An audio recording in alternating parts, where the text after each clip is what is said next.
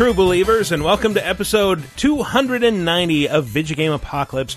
I'm your host, Michael Raparez. Who else is joining me in the Tyler Wilde Memorial Studio? Chris Antista. uh, yeah, I, I messed up my joke, but it's an alliterative phrase. Get it, Marvel fans? Sure. I get it. Matthew should have been voiced by Danny DeVito Allen. And special guest and Marvel expert. Chris Baker. Enough said. Yay! Thanks for joining us. It's, It's an honor to be here. we appreciate the sentiment. It's it's obviously a very sad week. I know that fucking live action Dumbo trailer is terrible. I know, right? I knew you would have comments on that. No, it actually looks. I mean, that story not only uh, could use a reinterpretation, it needs one. I just don't like all the humans. But I'll be there, Dave. That's what we're talking about, right? We're talking about the Dumbo Sure. trailer. Yeah, yeah. Totally. Joke over. Well, we're, we're actually talking about uh, the passing of Stan Lee, which happened this week, and it, it- at 95, he could have given us so much more, but uh, What taken jerk. too early. I'm sorry. It, yeah, it, it is obviously very sad. Uh, he he was one of the most eclectic and interesting authors of the 20th century. He basically created the Marvel universe in one way or another, depending on who you ask. He was at the head of it, um, you know, managing a lot of creators, obviously, but uh, writing a lot of things himself. He created the Fantastic Four, and that was kind of the, the birth of the, the real Marvel universe as we know it, where it starts to get into like the cosmic and all this other stuff, uh, that sort of storytelling. I'm curious to see what what uh, what your guys' reaction was. I mean, Stan Lee will be the subject of Monday's Laser Time.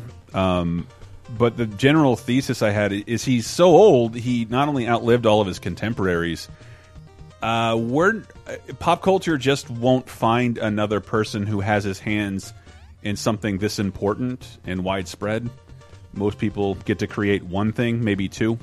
Stan Lee created so many. Pretty Yeah. much everywhere you go, you see something he had a hand in creating, whether it's the movie theater, Netflix, comic book stores, Target T-shirts. It's pretty nuts, and I don't. He's kind of the last of that breed, someone that important to pop culture. Maybe Tyler Perry. Yeah.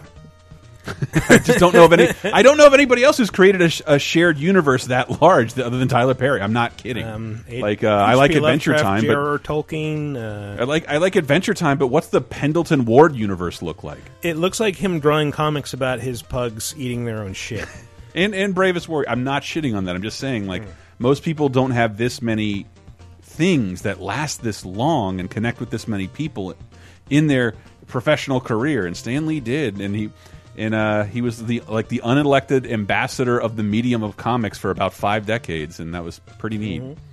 And I, I had a chance to meet Stan Lee once, uh, and, and I really say that in quotes because it was really just I was hanging around a meeting room at a hotel during I, probably E3, and I saw him being uh, ushered down the hallway coming toward me by a couple of handlers, and then I, I decided not to bother him.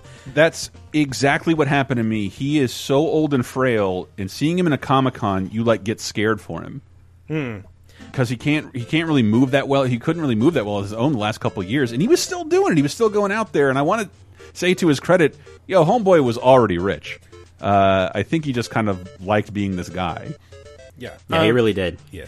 And Chris Chris Baker, you had the privilege of working with him and knowing him, uh, well, at least professionally. But I wonder if you could tell us a little knowing bit is about is that. a is a little uh, uh, that's a little generous, but I did I did have several professional encounters with him, uh, dating back to my days at the official PlayStation magazine when I got to interview him three months into having the job. I think I might have talked about that last time I was here. You didn't. You talked about the panel, but I still want to hear you talk about it again because I don't remember the details. Oh, okay. Yeah, well, uh, we were doing a cover story for the game X Men Mutant Academy, and that was my very tangential excuse to say, hey, can we get a Stan Lee interview? So uh, we arranged that. It might have been Activision who arranged it. I don't remember exactly where it came from. But, I'm sort of amazed that happened. uh, yeah, like th- three months in. At that point, Activision had a relationship with Stan. Uh, we might be talking about this game a little bit later, I might think. And yeah, so I got to interview him. I had a nice 15 minute chat, which I just listened to uh, on a very hard to listen to micro cassette that I still have. I listened to it yesterday, and it kind of brought a tear to my eye a couple times. I asked him about if he had a if he was going to have a cameo in X Men, and and he wasn't sure. And you know Huh. that was basically his first Holy shit. Marvel movie cameo, right? He- I think he was like in the Incredible Hulk. Uh, Yeah, the trial of the Incredible from- Hulk. Yeah, right.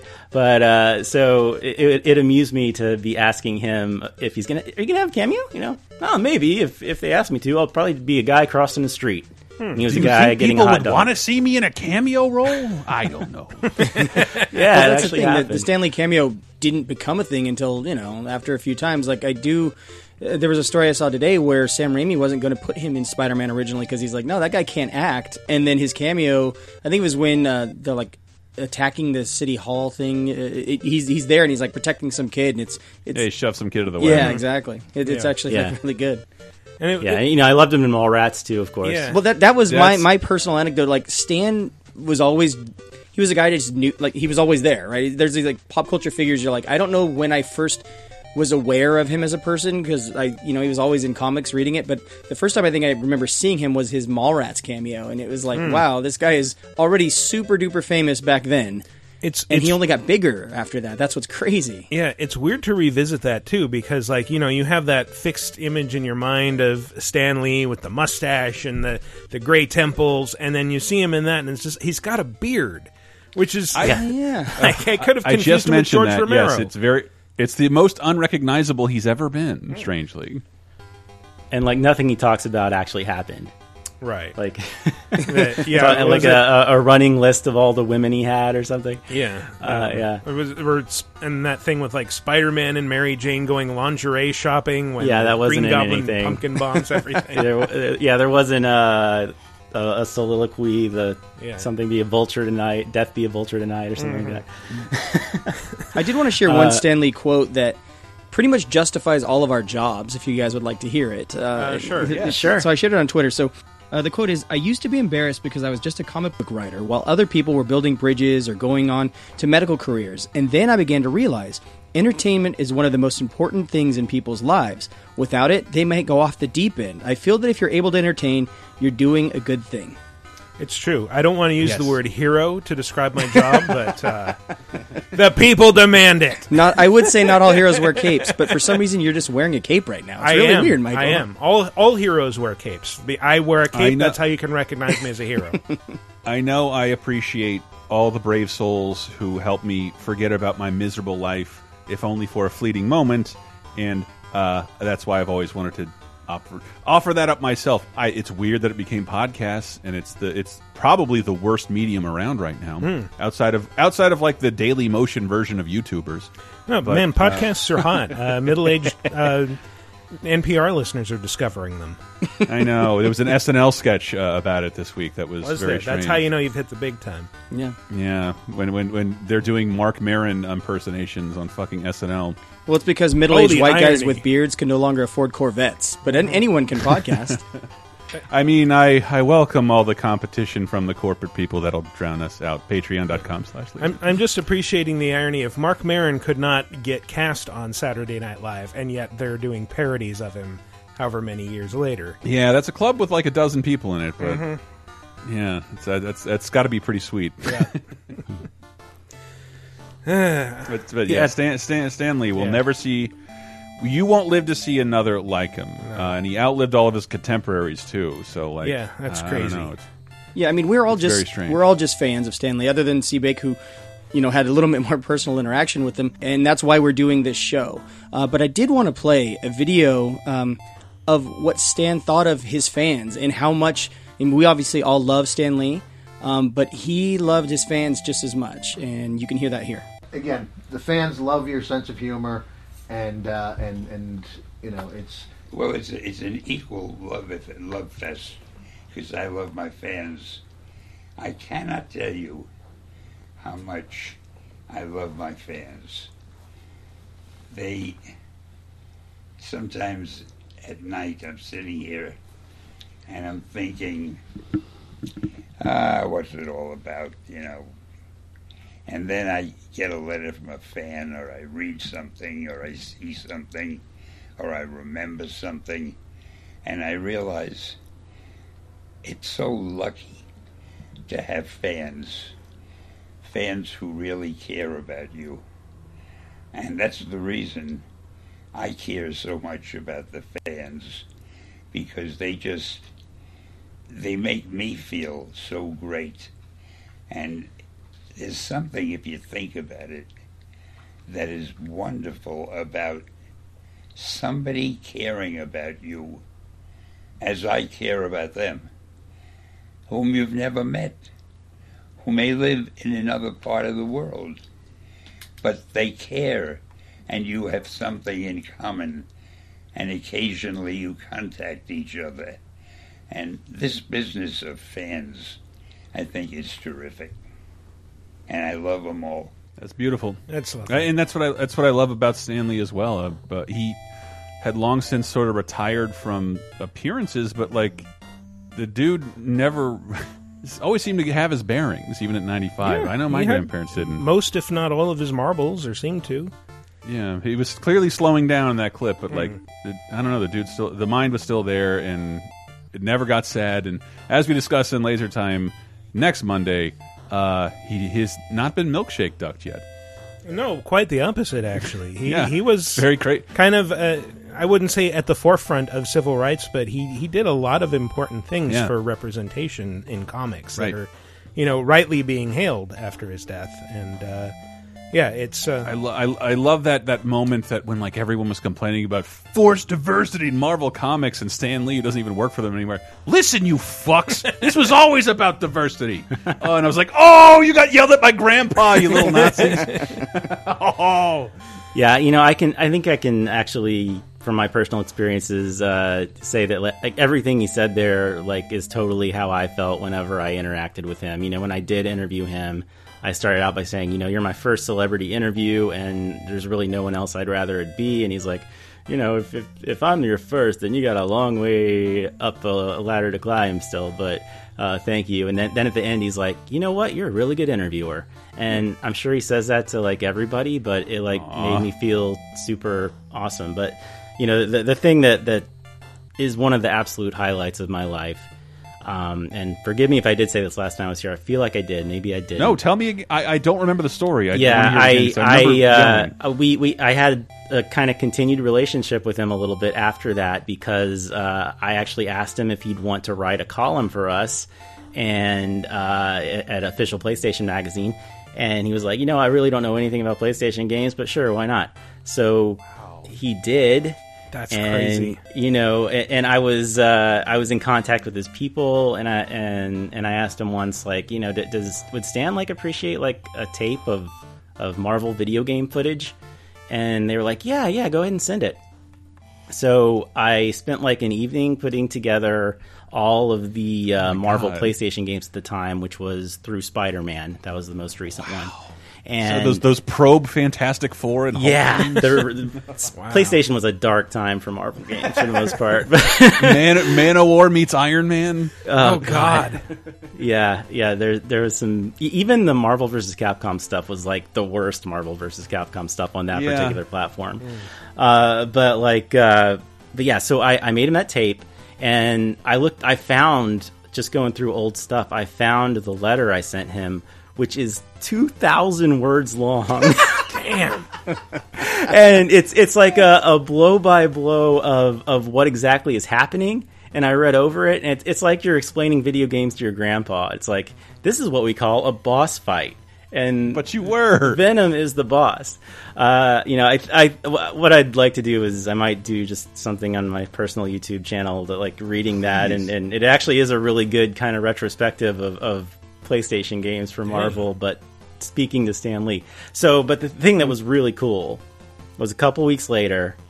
Uh, in addition to sending me a handwritten thank you letter for sending him the magazine before, by the way, which I have framed right now, uh, he called me up he called me yeah. and he, and he said, "Chris, I just wanted to let you know I just got this tape from you, and and it, you must have put a lot of time to it. I'm a really big fan of yours now." And and it's like Stan Lee's a fan of you. that's what he said. Uh, like, I don't even remember how I responded. Like, what do you say to that? Uh, so Exactly. yeah, that had you right where he wanted you. One of the absolute highlights of my life for sure. Uh, uh, just that moment. I wish I had that recorded. Uh, you know, Oh, it was just a, it was a phone call. It was just like a normal phone call. You, we would get phone calls in the early 2000s Dang. at work. People yeah, like on the it, it was still it was it was merging to all email, but yeah, and A- AIM was still kind of new. Mm-hmm. Uh, but yeah, yeah, but you, you know Stan preferred phone calls. Yeah. yeah, yeah, yeah, absolutely. So yeah, Uh, so, so yeah, that was that was amazing. You know, I actually got a chance when I finally met him in person. That was over the phone. All that was over the phone. I met him in person when I worked at Marvel. And at 2007, the Spike TV Game Awards, he introduced the Iron Man game uh, that Sega was doing, and Yeah. I got to be in the car that picked him up to take him there. Oh damn. And yeah, I got at that moment. Uh, he autographed my interview I did with him in 2000, and I asked him if he remembered me sending that tape. And and uh, he, he said, "Oh yeah, yeah, I think I do." I don't think he really did, but Nah, he's ju- being just, nice. the, the the fact that you know he, I, I think it just speaks to how much he loves his fans and everything. And um, you know, I even got to be on panels where he would show up. If the, the thing that just blows my mind is uh, Marvel posted a uh, like a, a tribute to Stan that's really beautiful. It's really nice. Uh, I'm in it. For, what? Wait, I just watched this. for like a second. Wow. But uh, he's looking right at me. Uh, I think it's like at the 38 second mark. Not that I'm. I think it's at this very specific number, Mark. yeah, yeah. You know, it, it, it's it, it's the Lego Marvel superheroes panel uh, from 2013 at San Diego Comic Con, and he and he let out a big Excelsior, and he got off the stage and he's looking right at me, Nice. and uh, yeah, it's like the, the fact that that I'm in that just blows my mind. You know, I feel so humbled by that. It's it's it's incredible. I feel, I feel like there was something I, I only really started to appreciate this week about his writing, and I always kind of knew this, but it, I never really gave it that much thought. That uh, there's that video that's circulating around with uh, Tom Todd McFarlane and Rob Liefeld like designing That shit is hilarious. Overkill, which became Overt Kill, the Spawn character, in 20 minutes while he's just sitting there sniping at them. But the things he's saying are like, who is he when he takes off the costume? And they're like, well, who else could he be? Like, but what's what's his backstory? Who, what's his life like when he's not being a superhero? And it's like he was And Todd McFarlane's like, it doesn't matter. yeah. Well, like, yeah, Todd, Todd and, you know, McFarlane and Liefeld are, like, designing this thing like a 12 year old would, where they're just like, it's a cool costume. we'll think of the character later. Uh, whereas Stan Lee would always, yeah, he'd, he'd take that character first attitude. And, and you can see that clip as either he's ta taking pot shots at them or he's kind of trying to mentor them and get them to think about this stuff. He's doing both. He is politely giving them editor notes Mm-hmm. on television, which is okay. Rob, now do his feet. Like, Can you do that's his a feet, sick Rob? burn on Rob Liefeld. Ah, yeah. Legendarily bad at feet. Yeah, yeah, but no one knew that yet. Stan did. Yeah, and hands, hands too. Yeah, covers them up with a rocket Uh, launcher. And that, and that's one of the things I, I asked people to look for in the Laser Time episode. Stan Lee has been doing interviews for seventy years. Um, I think like before, like when Comic Cons were barely starting, like Adam West had to be there. Stan Lee fought to be there. He's been he's been talking to people for a long time, so he has a spiel. And every once in a while, you can see him get grumpy, and the things he says in between the spiel, those are the most interesting. And that's why that video is so great because that's all like kind of off the cuff, cynical stand. Yeah. that's the real guy. Yeah, it's fantastic. Um, I recommend that. But, you know, Stan Lee, uh, if, if we get into the top five here, he was known, among other things, especially in his later years, for cameos. He was the inarguable king of cameos, uh, which might be a line that comes from a game we'll talk about. And, and not to spoil laser time, but I want to give this bit of trivia Sure. out. At this recording, Stan Lee's last two cameos are the best of his career and the worst of his career. Oh, man. That's, uh, that's Yes, uh, pretty strong. The answer on next week's laser time. Okay. Um, well, but we're going to talk about his video game cameos, which were a relatively small and recent field compared to like his movie cameos. But we'll get into those right after this. Would you like exclusive bonus podcast commentaries and more from the LaserTime crew? then we strongly encourage you to support this show on patreon.com slash lasertime. It supports not only this show, but all the rest of the Lasertime network. You'll get commentaries, play games with the hosts, see exclusive videos first, and receive an uncut weekly ad-free podcast bonus time. Speaking of which, here's a quick taste. Because I I'd never heard from anybody who's done this before. You're talking about my chromosomes? Your chromosomes. Let me t- like, tell, me about, tell me about your. DNA. Well, I decided to do the the 23andMe, the old uh, DNA test because Any you reason why? Well, I just wanted a corporation to have my DNA. You know, I, like deep down, I was like, you know what to do with this 'Cause Like, that is I the- want to join the X Men. I want to somehow, like, you know, I just think it's going to facilitate. Yes, I, something. I want a Last Starfighter situation. Where, like, Exactly. there he is. one of we the greatest movies of all time. But, but like, but were you curious about your background? Oh, that's right. Well- you're, don't have a brother or sister. Correct. I'm an only child, Mm-hmm. and I was told at a, like in my adulthood that that I was the product of artificial insemination. Ooh, giggity. And so, So yes, turkey baster. yeah, Um, basically, yeah. But you know, so you have no dad. Well, I did have a dad, Oh, but I but he wasn't my biological father. You know, so Did you know that at the time? No, I didn't know that. Mm-hmm. I didn't know that till long. I mean, I, I was I was well into my twenties before I was that was disclosed to me. Mm. Um, so that you know that was interesting to learn. Mm-hmm. Um, but then when all this all these DNA testing you know sites came on, Ancestry and 23andMe, you know it, it was sort of like, uh, Like hey, the, the why not? Facebook of sperm. Exactly. Put your. DNA here, and we will uh, we will sell your sperm to Cambridge Analytica and eventually steal your vote. Get Bonus Time, a weekly uncensored and commercial-free podcast every Tuesday, starting for just $5 on patreon.com slash lasertime. And we're back to talk about what? Someone else who isn't me? Stan Lee cameos in games. Yeah, he made uh, quite a few of them. And uh, we're actually going to start with his most recent one. Since when did Mix become Italian? No idea, but I'm still glad he makes these fries. Totally. Best in the city. That is not weird racism at the beginning. Mix is the name of the restaurant. I'm glad I wasn't the only one who thought that. uh, this is this is this year's Spider-Man. Yeah, Spider-Man 2018, Marvel's Spider Man, or PS4 Spider Man, as everyone else calls it. or perhaps future I game was- of the year. Perhaps. We'll see if anybody Yeah, votes on uh, it. at this point for me, spoiler, yes, absolutely. the cameo comes in this scene with uh, Peter Parker and Mary Jane meeting up at a diner to to basically talk strategy and you know have this kind of cute little are they going to get back together moment and then at at the very end of it at the very end of that scene this happens Do you remember why we broke up? This is a trick question, isn't it? Saved by the siren. Talk to you later. Go.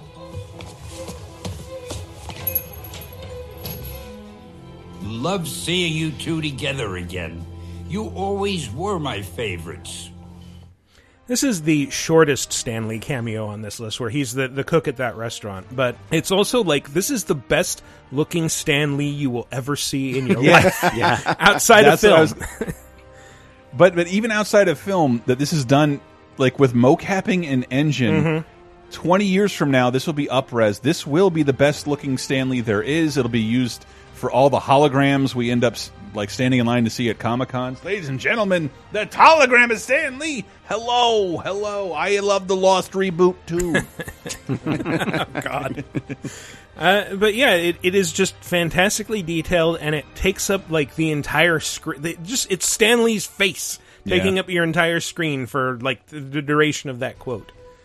And I don't I don't know why it was it was incredibly shocking. I think because I played a ton of Marvel games, and you you're not guaranteed a Stan Lee cameo. No, I mean there might be something in them. I mean we're we're I mean, obviously Chris, going to Chris talk would know. about. Chris would know better. That's not. That's not a standard in games. Is it to have a Stan Lee cameo? Um, it's more and more common in, in recent years, as uh, I think I think the rest of the list will probably uh, illustrate. But In yeah, it's Spider-Man not a given. though. It's not a given for sure. Um, you know, I I uh, I really love this cameo, and I think just the fact that it is so short and sweet, and it says something uh, that makes sense within the context of the story and at a meta level. I think that's what makes it really great. I was going to ask Um, about that. Do you think that's him, just like declaring like MJ uh, and Peter Parker is his match, not any of uh, Spidey's other love interests? Uh, you know, I, I think it was probably written for him and he read the line. Uh, but, you know, that could be what he thinks. Uh, I I think that's where the audience expectation was at that point, and he just OTP, one true instead of pair. leaving any subtext, you get an awesome Stan Lee cameo where he just says it out loud. Yeah. yeah, I can't And think of I- another if- couple. Oh, well, the the Richardses, I guess. The, the Fantastic Four might Yeah. actually be his favorite couple. But The, the Luke Cage Yeah. and Jessica Jones relationship, no one got to see if they only watched TV. right. Yeah. I'm- Well, he didn't have anything to do with that actual Yeah. relationship, I don't think. they Uh, they have but- kids together in a comic, don't they? Yeah. Yep. Yeah. Hey, kid. Yeah. Well, okay. Fair Yeah. enough. And okay, if I make it very, very nerdy here, very nerdy. Extremely nerdy. We haven't yet. I'll tell you why.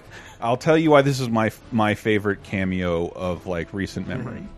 Uh, it's almost Christmas time again. Okay. Does anybody know where I'm going with this? Uh, Um, it's almost Christmas time again. I'm revisiting a couple specials for reasons. Um, and one of my most slash least favorite Christmas specials of all time is um, the uh, Muppet Family Christmas, where the Fraggles and Sesame Street and the Muppets all party together. And at the very end, Jim Henson pops out of the kitchen mhm, and says, they're having fun. I like it when they have fun. And he, he like breaks the fourth wall. He's literally gets to be puppet master.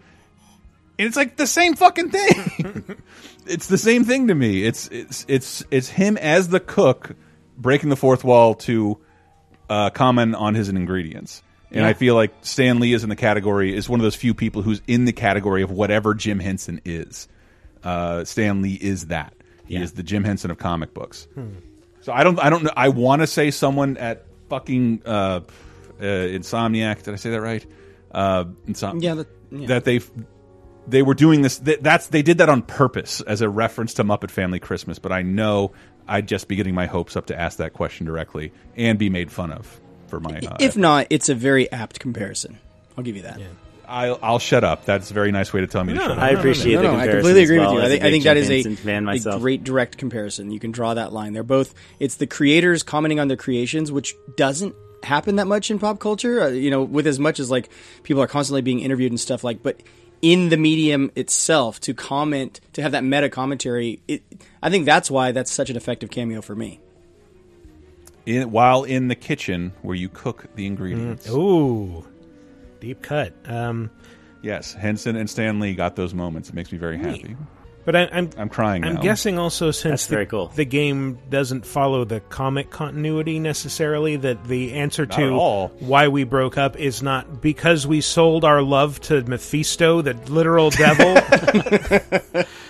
No, no, not not yet. It could could still happen. Could still happen, you know. Could still If you I happen. only had one. DLC package. So uh, yeah. Oh, sorry. Oh I no, didn't mean to spoil things there. It's all right. This is the end of the game. Did we say that? it's not the end of the game. Uh, it's not Stan's the like end in the first third, Yeah. right? It's fairly early. Yeah, it's it's pretty early. Yeah. Like they they've moved to the point where they're talking again. Sorry, I think I accidentally spoiled the end of the game. I might cut that. I, I accidentally spoiled the game. Well, Sorry. yeah, Spider-Man PS4 obviously great game, great Stan Lee cameo, but is it as great as Number four. Senator Lieber from New York State, good to meet you. You've done us a great service. You heroes are okay in my book.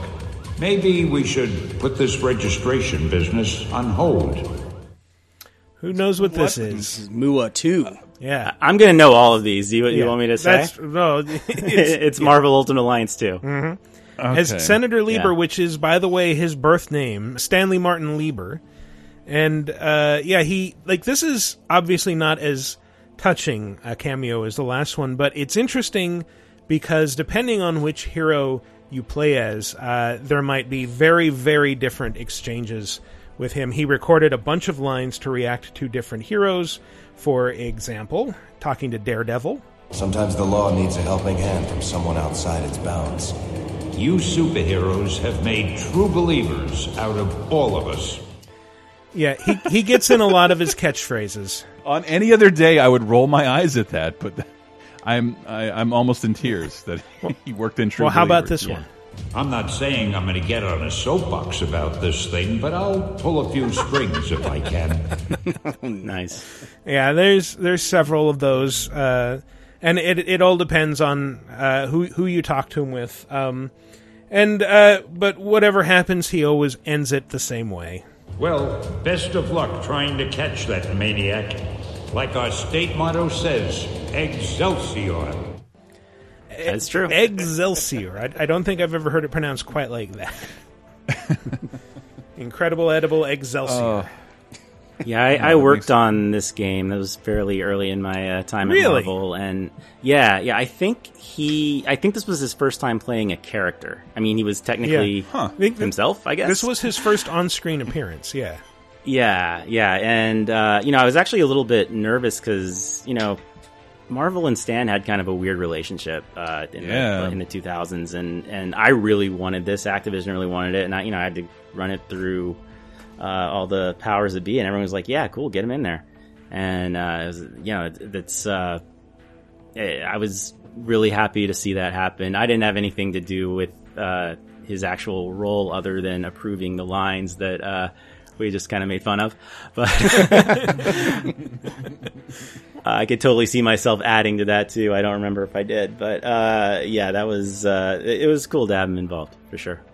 Yeah, absolutely. And yeah, this was at, at the time like this was I think the biggest Marvel project to date. Like you had all these characters in it. You had friggin' Moon Knight. Am I wrong about that? It was like every. Marvel character you could think of. Was in It this was like game. it was a lot of Marvel Oh, yeah. characters. Twenty four before the DLC, which is another six or eight. I can't remember. Yeah. And this this went off the market and was super valuable for a while. But I think you can you can get it now, right? Like the license. No, was not No? anymore. You could for a while, for like. Oh my god! two years or so. Oh my I'm god! glad I And now it's those not available remasters. again.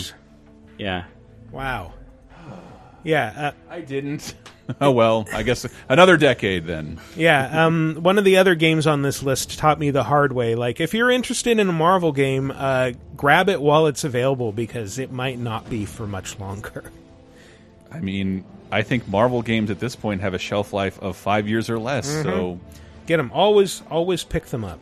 And this next one, I don't know if you can get it at all in any form, except um, you know maybe at retro game stores. Number three.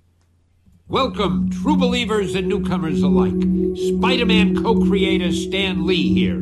Once again, we find our hero Peter Parker, better known around the world as the amazing Spider Man, in a heap of trouble. But this is just the beginning, Spidey fans. So get ready for a true superhero action thriller, packed to the brim with thrills and chills, twists and turns, more supervillains than you can shake a web at, and of course, non-stop web slinging, wall crawling action. So was was this his first uh, real video game cameo? porno was this his first porno? Because that music. I, was- I like the, the glass harmonica music in the background. it strikes just the right tone for Spider Man. This would have been his first game. He he did like CD-ROM comics Oh, wow. for a little bit, but uh, yeah, this was his first game. Dang. this is um, what the the yeah. PlayStation the- game. The, Yeah, this is the PS1 Yeah, I year, guess we didn't actually circa 2000 Spider Man game. Yep, 2000, Neversoft for Activision. Yeah, this this was Um, really. But did Neversoft do this first or Tony Hawk first? They did Tony Tony Hawk Hawk came first. out yeah. first. Okay, then I guess yeah. But but this this kind of cemented Neversoft's reputation. It's like they are experts at making really fucking fun games. Yeah. I, re- Yeah, I remember. So let's put them on a, the 14th Guitar Hero, and then I remember going to their office and looking up and seeing they had a, a full size Spidey there in the lobby, just hanging from from the ceiling. And I was like, "Why is other than his cameos in Tony Hawk?" I'm like, "Oh, that's right, they did that game." Mm-hmm. Which I, I- I wish I wish I was younger because like watching younger people get nostalgic over this game. To me, it's just another stepping stone towards getting a better Spider-Man game. But like if you were younger and this game came out and all of a sudden Spider-Man's talking and like all the villains are in one game and it's not terrible, this was pretty mind blowing. Yeah. Yeah, this was the first uh, non-Capcom fighting uh, Marvel game that was actually like legitimately good. Actually, Mutant Academy was was pretty good, but uh, I, you know, the con. You know, like I said, PlayStation One was a terrible era for Yeah. for but Everything. for, like, for those games in general. Like yeah, Fantastic Four and Incredible Hulk, Pantheon Saga, awful games. but PS1 games, like even at the time, we knew that they were just sort of ugly in general when they went 3D. Like, you know, it's cool to play that at the time, but like, man, I can't wait until these games stop looking hideous. But Spider Man looked great for a PS1 Yeah. game, Yeah. and it, it, it controlled and moved so fluidly. It was it was just a, a fantastic experience. And it was again, yeah, made more fantastic by the number of characters that were just shoehorned in like crazy. Yeah, and it had like an amazing sense of humor to it. Uh, the ending of that game is hilarious, where it's like uh, it's got uh, the Punisher and Daredevil and Captain America all sitting around playing Go Fish. Mm-hmm. Ah, yeah. It, it, it- While like know, the Human Torch is dancing. yeah, with Black Cat. Yeah, Yeah, and the villains are all like sulking in the same cell together, which seems like a great idea. Yeah. This, this is back when the Punisher was allowed to mingle with the rest of Marvel's yeah, characters. Yeah. Well, actually, one one thing I've been time. curious about, uh, if I can just go off topic slightly here, Chris, uh, is that sure. I, I feel like every time I see. I, I only see Frank Castle in like the skin tight Punisher outfit when he's cameoing in another superhero's book. When in his own books, he's always just kind of like wearing something grittier. Like I'm just wearing a big overcoat with like a Kevlar vest with that has the skull spray painted onto it. Uh, yeah, you know, hmm. Interesting notion. That's pretty. That's pretty.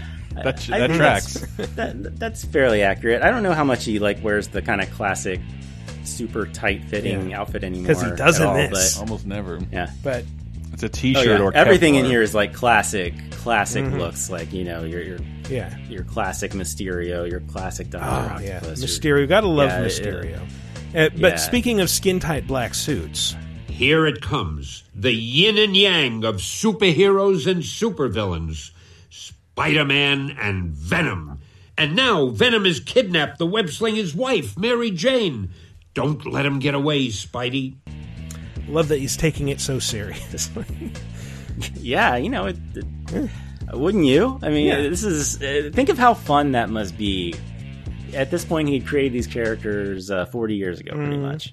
well, was, was Uh, Venom I, his? got, I gotta say, Chris, I'm dying to see whatever video. If you still have the video you made for Stan Lee, I hope you made a copy, and you should read your letter to him over it on your YouTube channel. That's what I would like. To, that's what I certainly plan to do. Um, it, it wasn't a video; it was a it was all audio. So, um, I, yeah, I'd like to get my interview cleaned up so it's listenable. It's like really hard to listen to. It really is. Oh, he- But do you have the video of all the video games you sent him? Um, Oh, I don't because it was VHS, and you Oh, know you no. don't exactly. Yeah, It's probably a bad time to ask for that back. I know you're going Oh, through his stuff. Yeah, I, I can't imagine it even exists anymore. But you know, I can just borrow some uh, World of Long Plays videos, probably.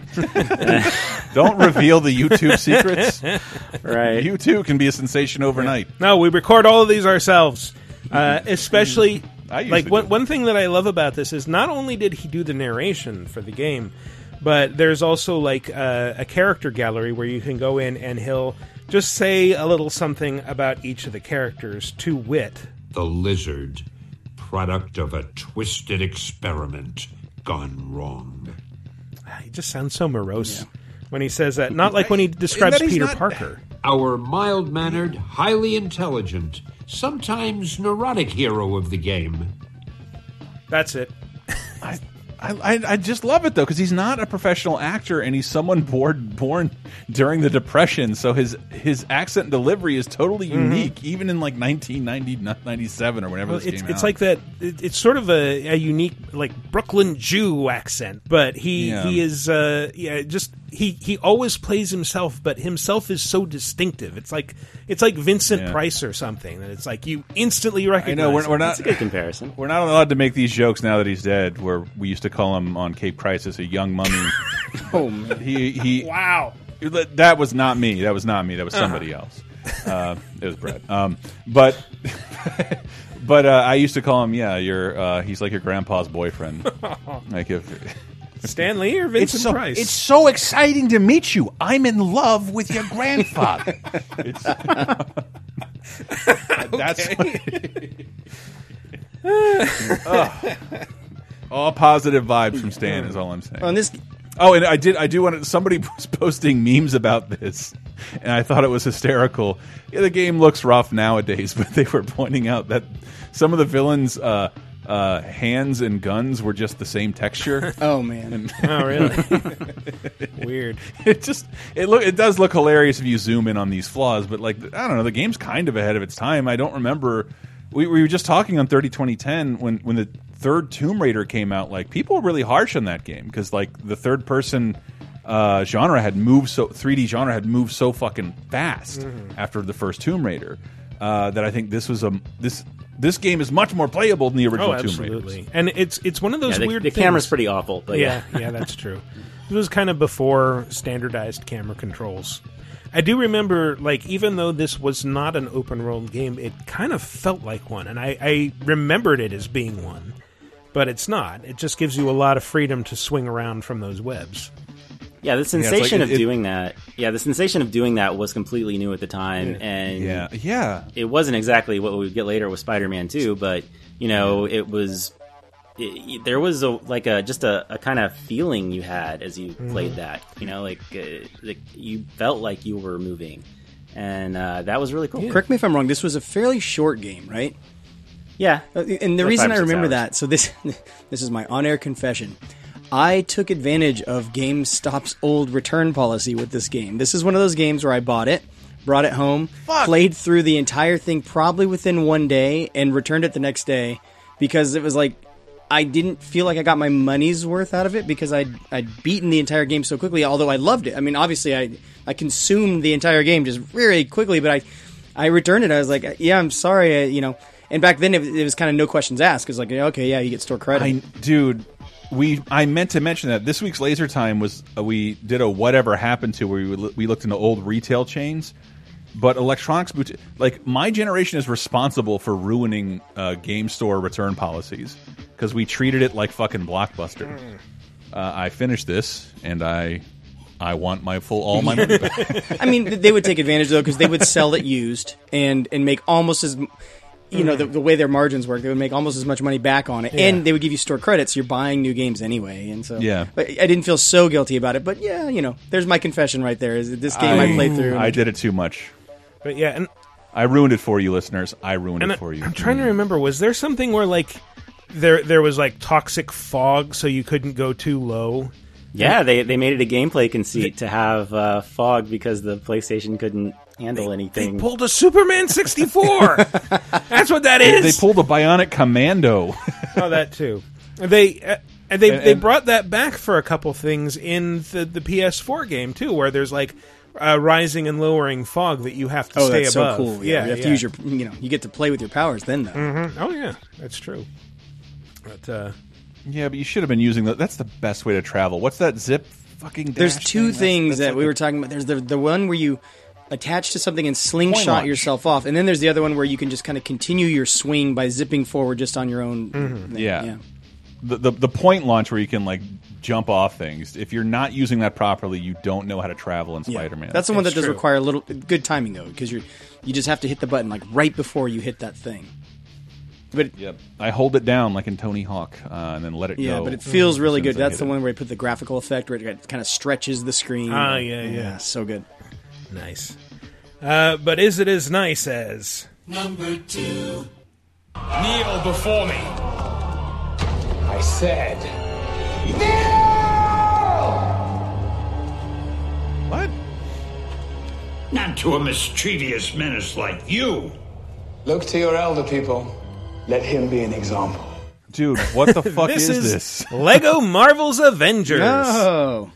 Oh, and okay. Are you? They they inserted him into that little They, Nazi role? yes, which which is Sorry, a nice way of skirting around that whole issue in a Lego game, because maybe you don't need to, to get that serious. But I didn't mean to call the, the clearly Jewish survivor a Nazi. That's quite the opposite of the character. Uh, my Hmm. yeah, bad. but uh, you know, he was in multiple Marvel Lego games. Um, this one, he probably had the biggest role because he he frequently pops up in the cutscenes, which are mostly just like movie dialogue with goofy Lego visuals, and then Stan Lee pops up and, and says something, for example. Get a job in Korea, they said. Safer than New York, they said. After he gets thrown off of a train uh, in in uh, I think Age of Ultron, that adaptation.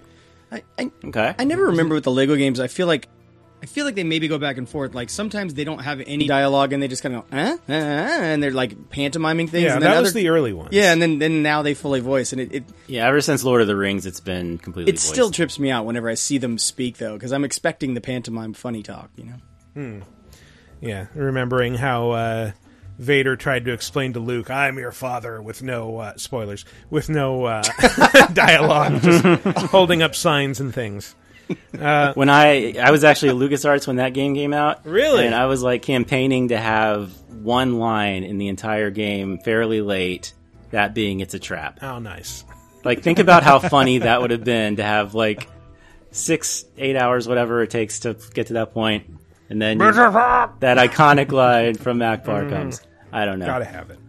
I, I hope I want to. In that scene without dialogue, maybe Vader held up a Wile E. Coyote sign uh, that just had a picture of uh, sperm plus a picture of Luke's mother. No, And that's how he says.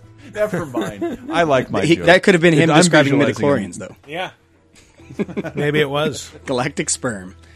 Gross. Um, but so uh, I picked Lego Marvel's Avengers again. He he appears in several games, uh, usually with the powers of multiple heroes. Oh, shit! Sorry, this is. But this I forgot that this is different from Lego Marvel. Mm-hmm. Yeah, this one's Lego different. this is Marvel more Avengers. linear, right? Th- I did not play this one, so you actually did surprise me on this one. Oh, really? I was, I was yeah. uh, be, well, in this one, I think there are 30. In order to unlock Stan Lee as a character and play as him in Lego Marvel's Avengers, I believe there's like 35 instances of Stan in peril uh, somewhere in the world, and you have to find him. Oh, yeah. this wasn't in this month's bullpen bulletin. Thanks for getting me out of that jam, true believer. yeah, so he's just like trapped under something in the background, and you have to find him and, and free him. And if you do that enough times, he will join the roster of playable characters, and his powers are quite impressive. So, like right right at the start in that game, he has like uh, Daredevil sticks, so he can swing around, sort of like Spider Man. He has Quicksilver's speed, uh, but you can also pull up a screen that's just like his. Uh, oh, and he has uh, I think Thor's powers also, and he has like a shield with uh, his glasses and mustache on him.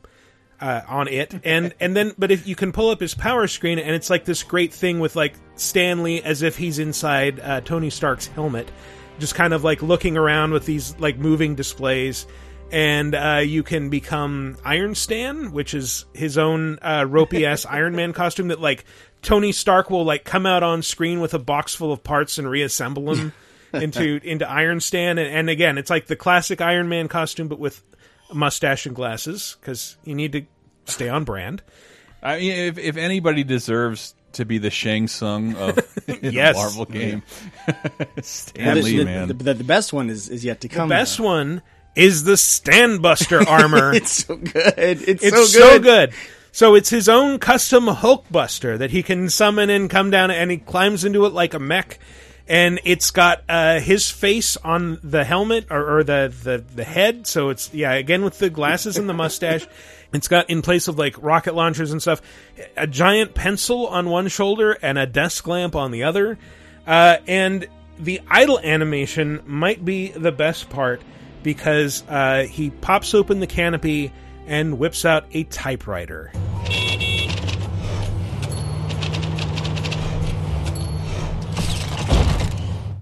I, I love it. It has its own custom noise. that I, I can't imagine you'd hear anywhere else in that game. This is so great. I- I'm googling this right now. Please This do, yeah. This is making me want to play a Lego Mm-hmm. game, which I never. He even has do the again. suit. It, you, it's almost a '70s leisure suit. It's like no tie. He's just got the button-down shirt, like the cardigan. Yeah, yeah, yeah. Oh, I, I guess that is a cardigan, huh? You're right. Yeah. But also, it it made me realize that like, oh man, we maybe should have talked about this the last time you were on the show, Chris. Which were you were you on for the open world Manhattan's? No, that was Chris Cloud. Oh, uh, okay. So who I'm getting my the Chris's comics mixed on up. There's so consoles, many, yeah. There's so so many many of you. comic book experts that are named Chris. Apologies. All the actors in the Marvel movies are Chris. Although we have no Chris's like that are actually alter egos. You ever notice that, Mr. Antista? Like, Yes, I have. It's always really bizarre when someone names their main character Chris. It almost never happens. I, I have a feeling because it, it doesn't translate well in other languages. yeah, I don't know, but yeah, that's it's a very common name. It was the second most popular name of the year when I was uh, Yeah. given I mean, I, I was And, joking uh, that pretty much everyone of no our Chris's. generation is named either Chris or Mike. Yeah, well, the the three. That's my middle we name. joked about like the three people. It's it's Chris, Mike, and Matthew. And your middle name's Mike. My middle name's Christopher. And so there you go. Wow, wow, man, not much name diversity on this podcast. Really not. It's an Yeah, indicator of when we were all, the range of years we were all. Yes, born, I. I don't understand how people I almost can tell I'm, apart. I'm nostalgic for an era where you didn't have to think about anything involving your child. Who cares? Just throw a name on him. Chris, fine, it's good. Who cares? Hey, my my initials are I was MCA. supposed to be That's Michael, cool. and you got to admit That's that's true. cool. Yeah, that is pretty Damn, cool. that is cool. Yet, yet two of the Boy. most popular Dead comic one. book characters in all of comics are named Bruce. How many Bruces have you known in your life? Zero. I knew a guy who wished known, his like, name was three. Bruce. That's about it. I met a couple Bruces. I feel like you're born 45 to be named Bruce, though. I don't know Hmm. any young Bruces. No. Yeah, that, that name should come with a plate of hot dogs. Oh man, but yeah, uh, but to the the point I was uh, starting to make earlier, it this actually had a pretty good open world Manhattan. Maybe not as lively as the ones that we actually talked about. but not not the Mario Galaxy version of Manhattan and Spider-Man 1 for PlayStation. right? It, but it, yeah, and and the ability to explore it as like half the superheroes in Marvel Marvel stable, at least all the ones that appeared in uh, the Avengers movies, the first two Avengers movies. Uh, that's pretty cool. And uh, but ultimately, there can be only one, and it's this one. Another amazing appearance for the king of cameos. Take that, Hitchcock. Yeah, fuck you, world's greatest horror director. Can I say something about that? Please do. Please. I wrote that line. I line. know. That that may have factored Ah, into it being number one. Yes, just a little bit. Throwing throwing shade at Hitchcock in a, a fucking PS3 game, guaranteeing nobody's upset. Nope. Nobody's upset. Oh, wait. I wonder how many people Unless actually Di- got the joke. And, yeah, I know. Maybe Diane in an adjacent room while Yeah, Michael was right. reviewing something. People know Hitchcock. People know Hitchcock's cameos. Give your audience a little bit of credit. Do you, do you really think so? I'm I don't editing think so. out a piece. I'm editing out a piece in 30 2010. I went to Walmart to get Christmas Uh-huh. lights, and I'm like, oh shit, they're selling Looney Tunes ga- uh, cartoons again on DVD. Under the banner, Stars of Space Jam. Shut up. No. It it hurt me so much. And and millennials, you did this. You have to help undo it. Buy everything Looney Tunes. See, I, that. I thought you were going to say something like, "Does not include cartoons about sassy gangsta Tweety Bird." it does not include I Nike mean, that's that's like half of the clothes Walmart sells, right? Or is this no longer 1995? yeah, I know you know nothing about Walmart, but I'm kind of an expert. I can't now, believe they didn't promote hit me with all Brendan Fraser questions. vehicle Looney Tunes back in action. Give me a break. It's a much better film. much better film. Tunes back in action. Steve Martin was miscast. that role was written They for Eddie credited- Gazon. They credited Bugs Bunny as as seen on Space Jam. I wanted not I wanted to just die. Like I thought this was like this is a good time to cash in the chips. It's just going to get worse from here. It's always going to get worse from here, Chris. Come on. This is where Chris and I have, we've asked ourselves before: Do are, do kids today do they know the Looney Tunes? Do they know classic Disney like Chippendale? And so I told him I, I was at my my kid's school for Halloween, and the Halloween parade they had. I think they were fifth or sixth graders. They had a pair that was Chippendale, followed immediately by Bugs Bunny. I was like, Chris, there's hope. This generation remembers. I know. Oh, somehow, somehow. They just thank need to you, get in Walmart. Fortnite somehow. And yeah, they're- yeah, probably. No, dude, I swear to Christ, you, you don't have Walmarts where you are. I do. I bought a. Why is there a four dollar Tom and Jerry line of T-shirts, and why am I buying? Because all they're four dollars. This is. I know, but it's like they're they're meant for like morbidly obese white trash women. but I ended up buying the whole lot. You're living in Florida. I imagine you're filling out. So this is I mean- that's depressingly true. I'm sorry. I, I, I don't want to sound like too much of an elitist dick. I actually love going to Walmart, but there are like two uh, near me that are about an hour away, so I'm never making that pilgrimage. No, in California they were Yeah. nowhere. They're like way south of the Bay Area and way north of the Bay Area, and that's it. Um, but anyway, we should talk about this entry, which was Oh, in Amazing Ah. Spider-Man, the the game of the movie, which thankfully did not have that subtitle. But Amazing Spider-Man came out on PS3, 360. Uh, there was exclusive DLC, and do you remember which retailer it was sold through, Chris? Was it sold through a retailer? I thought it was just the pre the pre-order. Well, it, was, it was pre-order through a specific retailer. Probably GameStop. I It was. Amazon. I don't. I don't it was Amazon. Yeah, really? yeah, yeah. Okay. Oh, I might have done that. And and uh, it was later know that. included in a DLC pack uh, that was sold separately after that pre-order exclusivity period had expired. This was the Stan Lee Adventure Pack, which let you just play as Stan Lee trying to solve an important crisis. Oh my, my script, my script. His script flies out a window, so he has to use his Spider-Man powers to chase after it. Yeah, this is the one you've seen lots of Yep. memes uh, after his passing of Stan swinging around as Spidey. This that's from this game. Yeah. And it's only like a three-minute mode. It's not very long at all. Now, did did you write all of his dialogue for this, or no, I, I just kind of punched some things up a bit. All right. Well, Uh, tell me if any lines uh, that you wrote are in this bit. His his Sure. action quips just swinging around. I have to get those pages before it's too late. Now that's amazing. What a rush. Oh, I'm definitely gonna tweet about this. The last one. I wrote the last Nice. one. Dude, we had that on our soundboard for like years. Definitely going to tweet about this. It, it is one of Yeah, my career Stan- highlights for sure. Getting Stan Lee to say, "I'm Oh, totally wow. going to tweet about this," because at the time, this was uh, what 2012 is when this came Mm. out. I think it was probably 11 when we did this.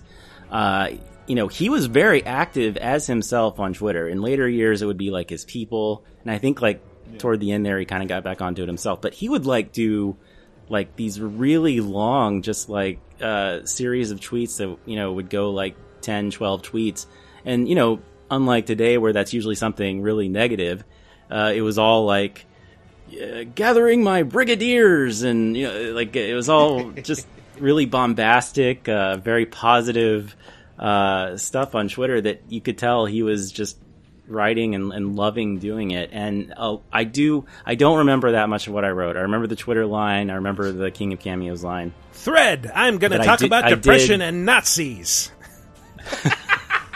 That's like my entire. I did timeline. literally, I did literally go through his tweets at the time, and I think I might have taken some directly. Uh, I definitely like based some language for a few on them. Hmm. Actually, can we talk about the Stan Lee Twitter controversy that happened There was a later in controversy? life? It was almost a What was Casey Kasem deal. I, I was trying to to remember it, so I might get some details wrong. But basically, this year, later in life, like it, it, there were some accusations of like elderly abuse or like people that he had trusted his business affairs with Yes. Right. had basically kind of taken over everything, including his his social media accounts. And I remember, um, if I remember correctly, it was almost like at one point he's like, "Okay, I'm back managing this now. This is really me talking again," or something. People are not selling That my did blood happen. as souvenirs. I mean, we almost had like a Casey Kasem situation though, where it's like, it, Yeah, no, we did. yeah. So I'm not, I'm not just remembering that out of nowhere because uh, yeah, I, I just looked this up and it's Yeah, it was, it was something I like thought that. you were gonna. sure. I thought you were gonna say like he was googling from his Twitter that that like old person thing that I I love no, no, seeing. he he liked porno uh, like Ted Cruz or whatever. no, it's nothing like that. Generic well, the- Viagra, the man did incest stripperella. porn. oh, you're ruining laser time to, next week. Talking about stripperella. I never watched it. Uh, there are some fantastic YouTube clips, and just given the year and the things we've seen this year, that that thing existed, and Stan Lee's like, "Hello, I think you might like this titty cartoon." Eat a dick, Ralph Bakshi. it's fucking incredible. Yeah, has anyone seen Pamela Anderson's uh, reaction to the news? I, I wonder if that's out there. Did she have any? I, I don't know. Well, she was stripper Stripperella, That's- right? yeah, that's she true. was. Yeah, Yeah. I, I don't know. I, I She, I think she's probably uh, stuck in Julian Assange's room. They cut off his internet because he was naughty and didn't clean up after his cat. That's a lot of specific. How do we get of on to. Julian Assange? I know because she's uh, she's fucking him or something like that. This one needs his meds, and I mean fast. I'm glad I had that queued up next. Yeah, yeah, that Uh, deserved it. Uh, can I say, Michael, too? Uh, this is that this particular Stan Lee appearance is mostly off the market, but the Wii U version that came out uh, Really? later has it included. So uh, I don't know if like eBay's marking those up now, but you you can actually. I'm on it. That's just, Get- someone probably just forgot to you take can it off play the that market. in the Wii U version, and otherwise you're out It's- of luck. there's so few sales they didn't even notice that's still being sold. They're like, oh, just overlooked that one.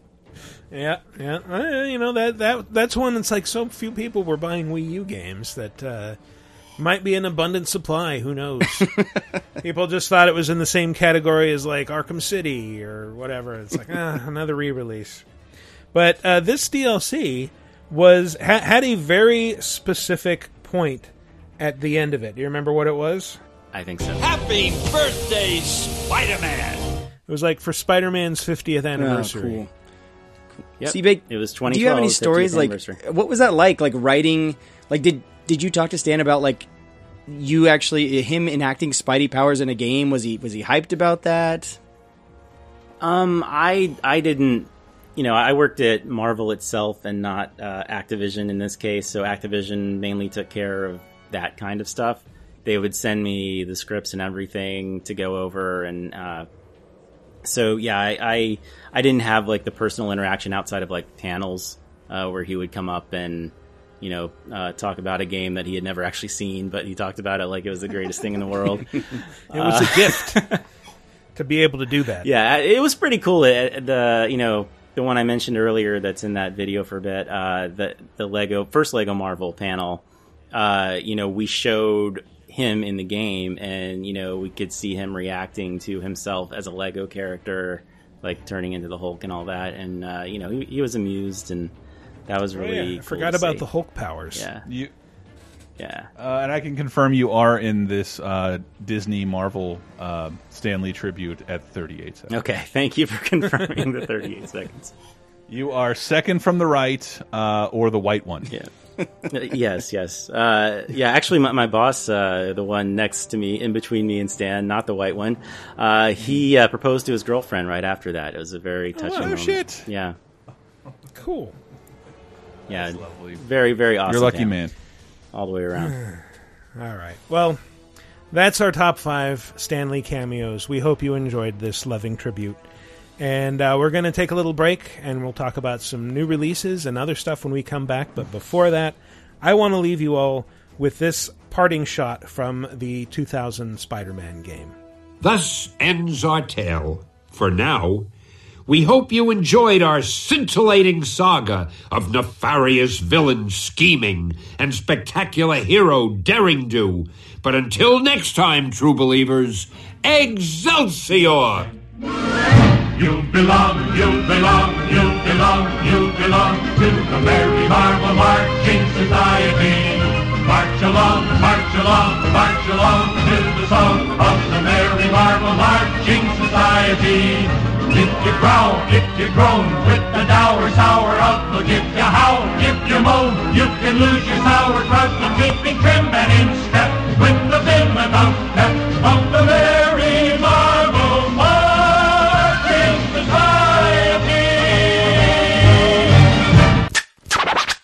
Let's get scratching. Is the world of today getting you down? Well, then why not check in on some of the good stuff that happened this week in movies, TV, games, and more 30, 20, and 10 years ago this very week with our show 30, 20, 10. Here's a clip from 1988.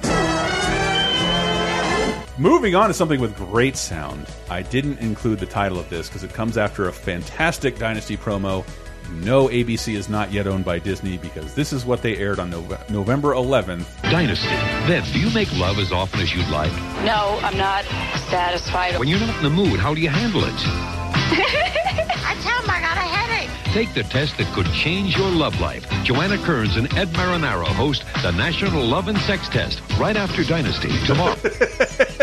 predates those BuzzFeed quizzes, and it's like and a, it predates real sex, I think. yeah, it's like a, it's a 2020 special about like, are you fucking good? Are you doing it right? Are you laying the dick okay? Yeah. women are going to talk know about it. that they can't say. There's so many words they're not allowed. Making whoopee. Making whoopee. But what also stands out, it's hosted by this lady and a man named Ed Marinara.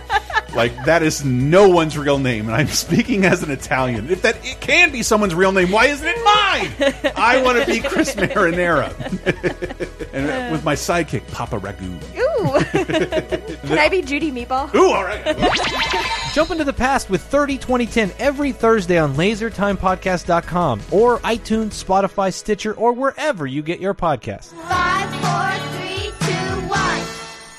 And welcome back to our wonderful final segment where we will waste no time in getting to. I'll just play the sound. These are the new releases, they are releasing newly. These are the new releases, everybody cherish them. Hitman 2 came out. Did any of you get a chance to play it? No, not yet. But I, I didn't really get into Hitman One because uh, I played the tutorial for like seven hours. It's a lot like Hitman 1, and you Yeah. you can probably play the tutorial for seven hours. I played the first couple levels, and uh, it's it's really good. It just gives you these big open playgrounds, and you have uh, straightforward objective like kill this person or these two people or however many, and then it, it just kind of sets you loose, and you can sort of explore and discover all these different avenues for getting close to your targets. Like, uh, I'm at a racetrack. Should I uh, steal a mechanic's clothes and pose as a member of the pit crew so I can sabotage this racer's car? Or should I dress as security and, and get access to most areas and a gun that nobody will be suspicious of? Or Mm. should I ambush this blackmailer who's dressed up like a ridiculous flamingo mascot and meet one of the targets at a hotel? Nice. Yeah. Yeah. Have you met Helmut Kruger? Uh, I have not. Okay. He was he was from the first one. So, but but you mentioned uh, the first few levels. So the big difference with this one, you get it all at once. It's not. Yes. It's okay. But that was a really weird experience downloading it because even though it's not an episodic game, you get it all at once. It will download everything as if it were an episode. So like all of a sudden my download list like had a bunch of like just levels popping up. It's like, oh, this one's six gigs, this one's eight gigs, and just so that was a little strange. But and then the um, the first episode or the yeah the first mission, the introductory one, prologue is a little bit handholdy, and then it like just lets you infiltrate this beach house uh, where this horrible person lives that you're supposed to assassinate, and you can just kind of explore for a little while, and then they'll come home with a bunch of guards, and you can hide out and use everything you've learned of the place to to set up an ambush. Yeah. and uh, yeah, The last one did a really good job, though. It was um, the, the way they were structured is there were obviously there's several ways to, to take to perform the kills, and usually they would guide you though through like there's there's achievements that, of doing it a certain way, or Mm-hmm. Mhm. or they would they would have these like hints in the menu systems that basically it's like okay you, you've beaten this once, but that's just one of the thousands of, of possibilities here. Yeah. Is, is this structured the same way? Yes, and they will have challenges that kind of nudge you towards certain things, like oh, you'll you'll win this challenge if you drop this fiberglass shark on this guy, or Right, uh, and but they're more like in hint form. It, it's it's not necessarily Yeah. as explicit. It doesn't tell you how to do it, although you can like ha- you you have the option to turn on little hints, so it will kind of nudge you along one possible path to Yeah. give you ideas for what you can do. And the idea is that like you'll do it according to the instructions, and then you'll come back and you'll try to get more creative, look at different ways you could have done things. And and yeah, for, for me playing these games, like this is uh, ideally supposed to be a pure stealth experience. Like if you kill people who aren't your target, that's points off. If you get spotted, that's points off. So uh, you can, uh, if you get spotted, just shoot your way out of a situation, but that always feels like a failure. It does. It, it, it, it's, Even though it's not, you can still finish the mission and move on with the story. I will say this: that some of my favorite moments of Hitman One were when I fucked up Mhm. and decided rather than you know most games when I screw up, like if I'm not far enough in a level, I might just restart. But in those games, it's like I'm going to see this out because some of the funniest moments happen. Like I remember one mission you had it was in it was the Paris mission. You have to go uh, uh, kill the the woman upstairs in her office or whatever, Mhm. and something had happened where it, those games they are this they're like this intricate clockwork that if you if, good way to put it. if you do something wrong you can fuck up the clockwork and it'll eventually come back and adjust itself like later on down the road but while it's screwing up it, it's always funny like I'd done something where like I accidentally had a gun out or something. Someone saw me, and the security was was on alert. And I just remember hanging from a balcony for 15 minutes, what like waiting Oh, for the alerts to reset. And the guards are like going, and then finally the clockwork gets back to itself, and then I go in and you know just just Yeah. kill her or whatever. Yeah, you, you can hide until things calm down. Yeah, exactly. But I was hiding in plain sight, hanging from a balcony. Damn. um, but yeah, so what's new about this one other than getting it all at once and not being episodic like the last one? Sean Bean's there. Oh, that's right. Well, he's the first, yeah, elusive target coming. Uh, The Mm. man who always dies is going to be the hard to kill person. Yeah. Not Gary Busey or Gary Cole this time. Not Gary Busey. talk, gotta talk to more through my teeth. Yeah, that, that all felt like a setup. you know, you, you're, you're never going to vote for Gary Cole over Gary Busey. Come on. No. Yeah. You got to talk like your mouth's been open your entire life. Uh, I I know you talked about it briefly last week, but uh, um, I just want to say it's so weird. Tetris Effect Mm. is the best version of Tetris I've ever played, and even better in VR. And it's still somehow not worth forty dollars. Really? It, it, it is. Yeah. It, it's. I don't know. I, I mean, it's it's pretty good. It's a, it's very much a Tetsuya Mizuguchi game. So Yeah. if you if you love Lumines and Rez, you will probably love this. I find those games like they're, they're kind of take it or leave it. Like I know a lot of people who are super Mizuguchi fans, and others are like, eh, they're fine. Like I love, Yeah. I, I I actually call this game Luminetris because it, it like Yeah. the soundtrack is so similar to Lumines. It's, It's and it's it's the soundtrack alone. I think is worth twenty dollars. Yeah, the soundtrack is like, like that. Is, that is the most pumped I've ever been playing Tetris. Do they ever throw any kind of retro stuff in there, like uh, Tchaikovsky kind of stuff? You know, I mean, maybe remix, but I'm not classy Yeah. enough to know. I mean, it's it's original Tetsuya Mizuguchi music, and it does kind of the the Lumines Rez thing where uh, there's like a synesthesia aspect in that you are creating music as you're playing. So, Yes. like when you when you drop a piece, it's like it adds a note to the the soundtrack. When you clear Tetris, it's like a musical orgasm. Um, it's it's it's fun. It's a lot of fun. That's like But- how he would describe Yeah, it. I'm, I'm, too. I'm Yeah. too busy bringing to life whales with fireflies Yes. to notice how good a Tetris game it is. Well, it's one of those games where, like, we've talked about this before, Michael. Some games you have to focus so hard on what you're doing in terms of the puzzles, you don't get to appreciate all of the visuals Mhm. around it. Uh, Yeah. It, how, is that what the VR is like, or, or do you still notice things all in your periphery? I mean, yeah, you you will definitely notice things. The things are it's, it's very better in VR. It's better in VR because you, you see the Yeah. screen clear, you see the, the field clearer. Yeah. in VR. and it, it does feel like okay there's there's the basic tetris field and things are happening all around it coming through it uh, and the field itself will shift depending to, to match the level's theme like one of the coolest things that I, I thought was like when it uh, you get to that level with all the floating windmills and all of a sudden all of the tetris blocks become like these little gears that make these wooden clicking noises when Make you hit creaking them into place It's yeah super weird. Mhm. Cool. I, I like the city, the city level where you slowly wake a city up. Oh, yeah. um, and you can like see traffic forming around. It is, it, it's undeniably amazing, but forty dollars is a lot for a fucking Tetris, Tetris game in game. 2018.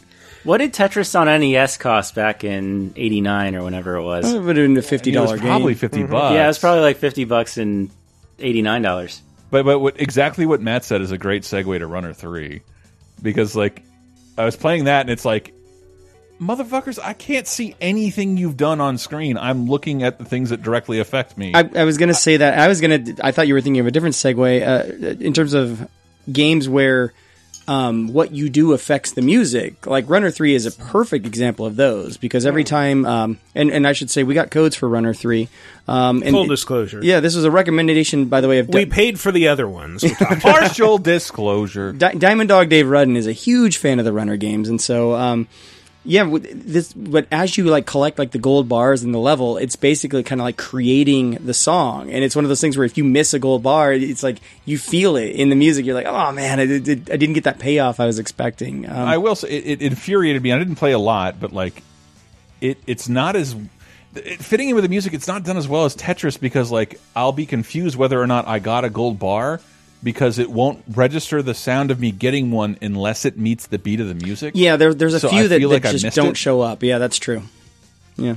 and I want to restart and, and I want to start over and I want to be a baby. Well, that, that speaking of games, yeah, that you start over. This is very much. Um, it's like a, it's like trials or like a Meat Boy, where if Mhm. you're a perfectionist, you're going to get frustrated in this game Yeah. because you will. Uh, I was actually finding in some segments like I would purposely die just so I could go back and get all the gold bars because I wanted that perfect. Mhm. Um, but yeah, it's it's one of the but it's also one of those games that it has a steep learning curve, and just a few levels in, it starts to get very very difficult. And I, I tried a challenge level. I made the mistake of attempting a challenge level, and um, boy, those are, are appropriately named. Let me just tell you, Dude, it- it's like the fourth level, and it's like, motherfucker, how am I supposed to do this? It's no joke. Yeah, they they're no joke. Um, uh, Now, I'm, I forgive my ignorance on this, but I thought this came out a while ago. It, this came out It in did. May on uh, Switch and Oh, okay. PC. So this just came to PS4. Ah, I and see, that's I the, we got PS4 codes. That's what we've been playing on.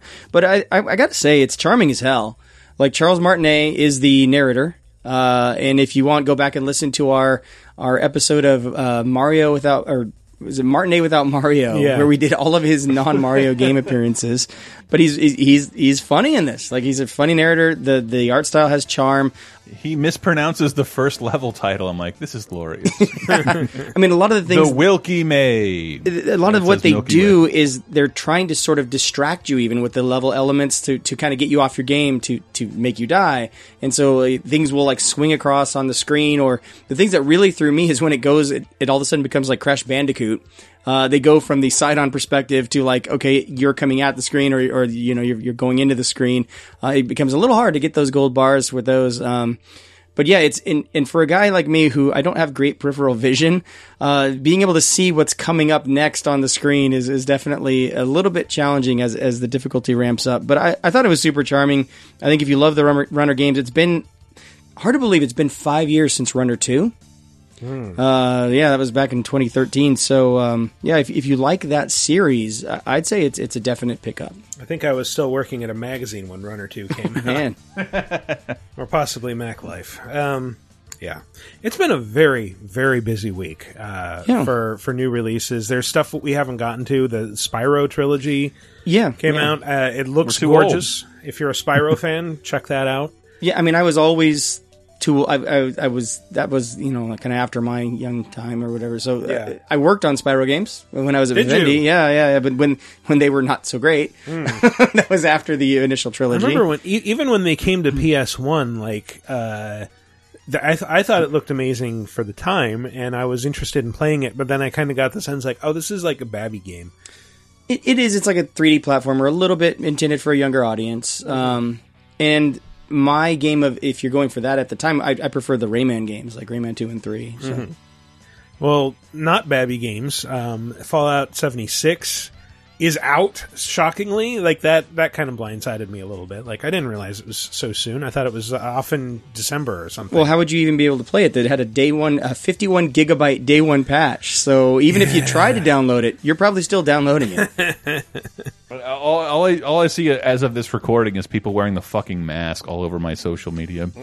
yeah, they sent out uh, they sent out masks to a lot of press. I saw a picture of Kat Bailey rocking it. Oh, nice. The, the power nice. armor helmet. Oh, cool.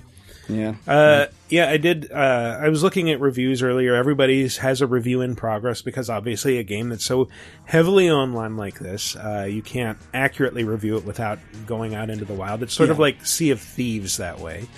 Yes, and I've, actually what I've heard is because it's this online game, you know, one of the things missing is NPCs, and so actual players are taking it upon themselves. They are acting as NPCs out in the world Oh, that's uh, nice to of them. provide guidance for other players. Yes, they're sherping them around. Like, well, this is what you do. Here's where you go. So Would that make them like a NNPC, like a non non playable character? Sure.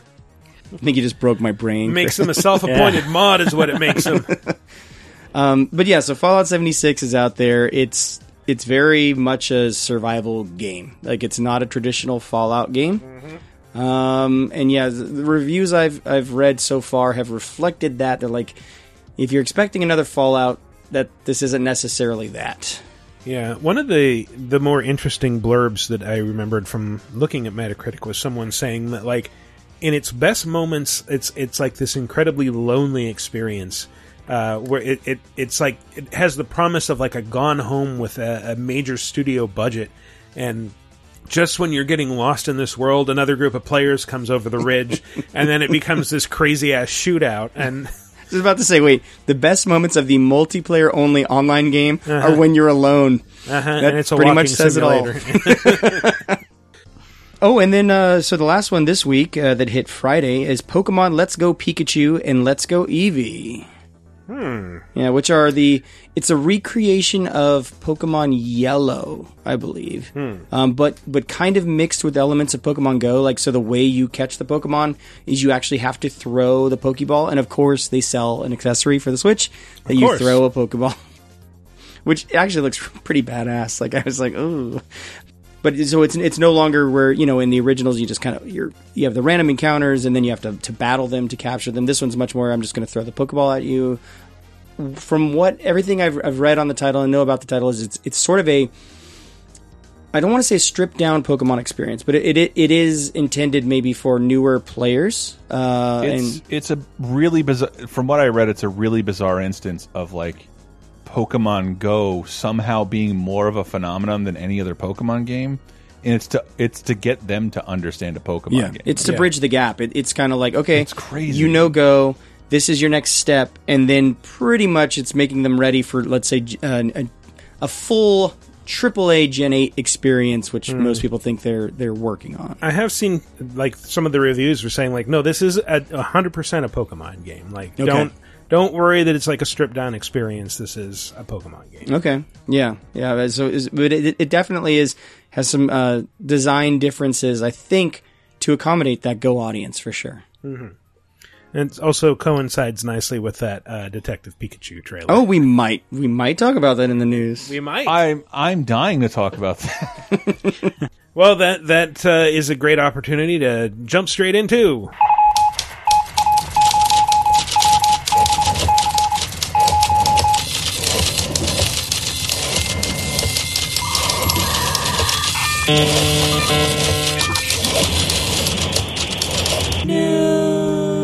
And when I say straight into, I mean following that cascading nightmare known as the news sound.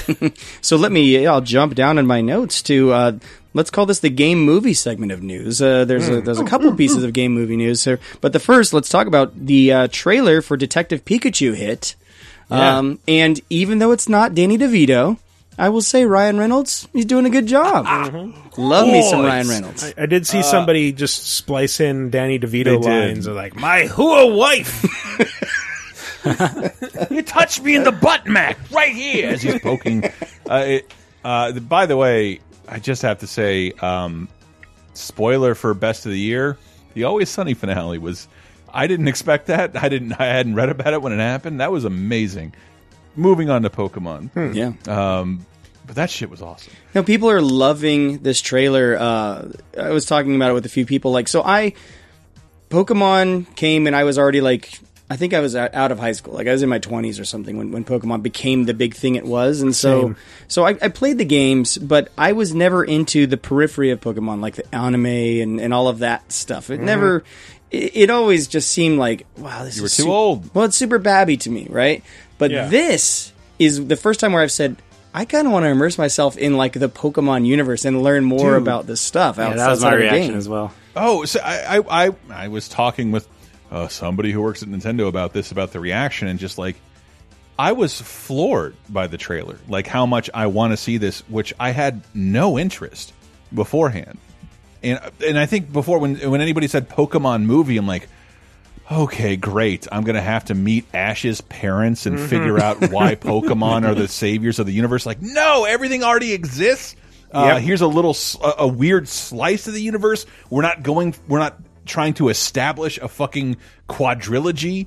It's just this weirdo Roger, like Roger Rabbit. I know I use that a lot, but this looks like a crime, a dark crime tale in a universe filled with characters you already know. I don't know that I'd say dark crime tale. Like you know, I, I watched the trailer a couple times, and I think the second time the novelty had worn off a bit, and I'm like, okay, well, this is clearly a, a kids movie. Uh, it seems to follow the plot of the video game pretty closely, in that there's a it, it, it's sort of a ratatouille thing where like okay there's this kind of hapless guy who meets this character that only he can understand but that is a, a brilliant detective right and, and but that's but that's the thing. It, it, it's it just I don't know, like it's not trying to establish this big thing I have to be interested in, in for ten years. It's it like knows you already know this, and to, to like millions of, of kids I and know, young adults, nuts. this is a real world. That that's actually so. Uh, uh, T.L. Foster, friend of the show, sent me some notes because he is such a big Pokemon fan, Mhm. and that's that's exactly the observation he made. Is he, he thinks the reason people are responding so well is a lot of video game movies make the mistake of feeling like they have to introduce you to the world, Yes. and and this just assumes you know this is a franchise that has, has been built over twenty years. Yeah, like like Roger Rabbit, we're going to tell a crime story, and we're going to assume you already know who Mickey Mouse and Bugs Bunny are. They'll Right, be yeah. here, but the story's not about To hell with that! I need to know how Spider Man got his powers and killed Bruce Wayne's parents. Yeah, and there and there's a there's a ton of videos out there already breaking down. Here's this Pokemon we're seeing in the background, and here's this. But the movie doesn't feel like it needs to shove those in your face, or the trailer at least doesn't. It's it's very much like yeah, they're there in the background, and if you know, you know. But if not, it's like well, fine. There's still going to be a plot here and and, and a real movie. Yeah, I'll just say I, I don't know much about Pokemon. I you know I think I'm older than all you guys.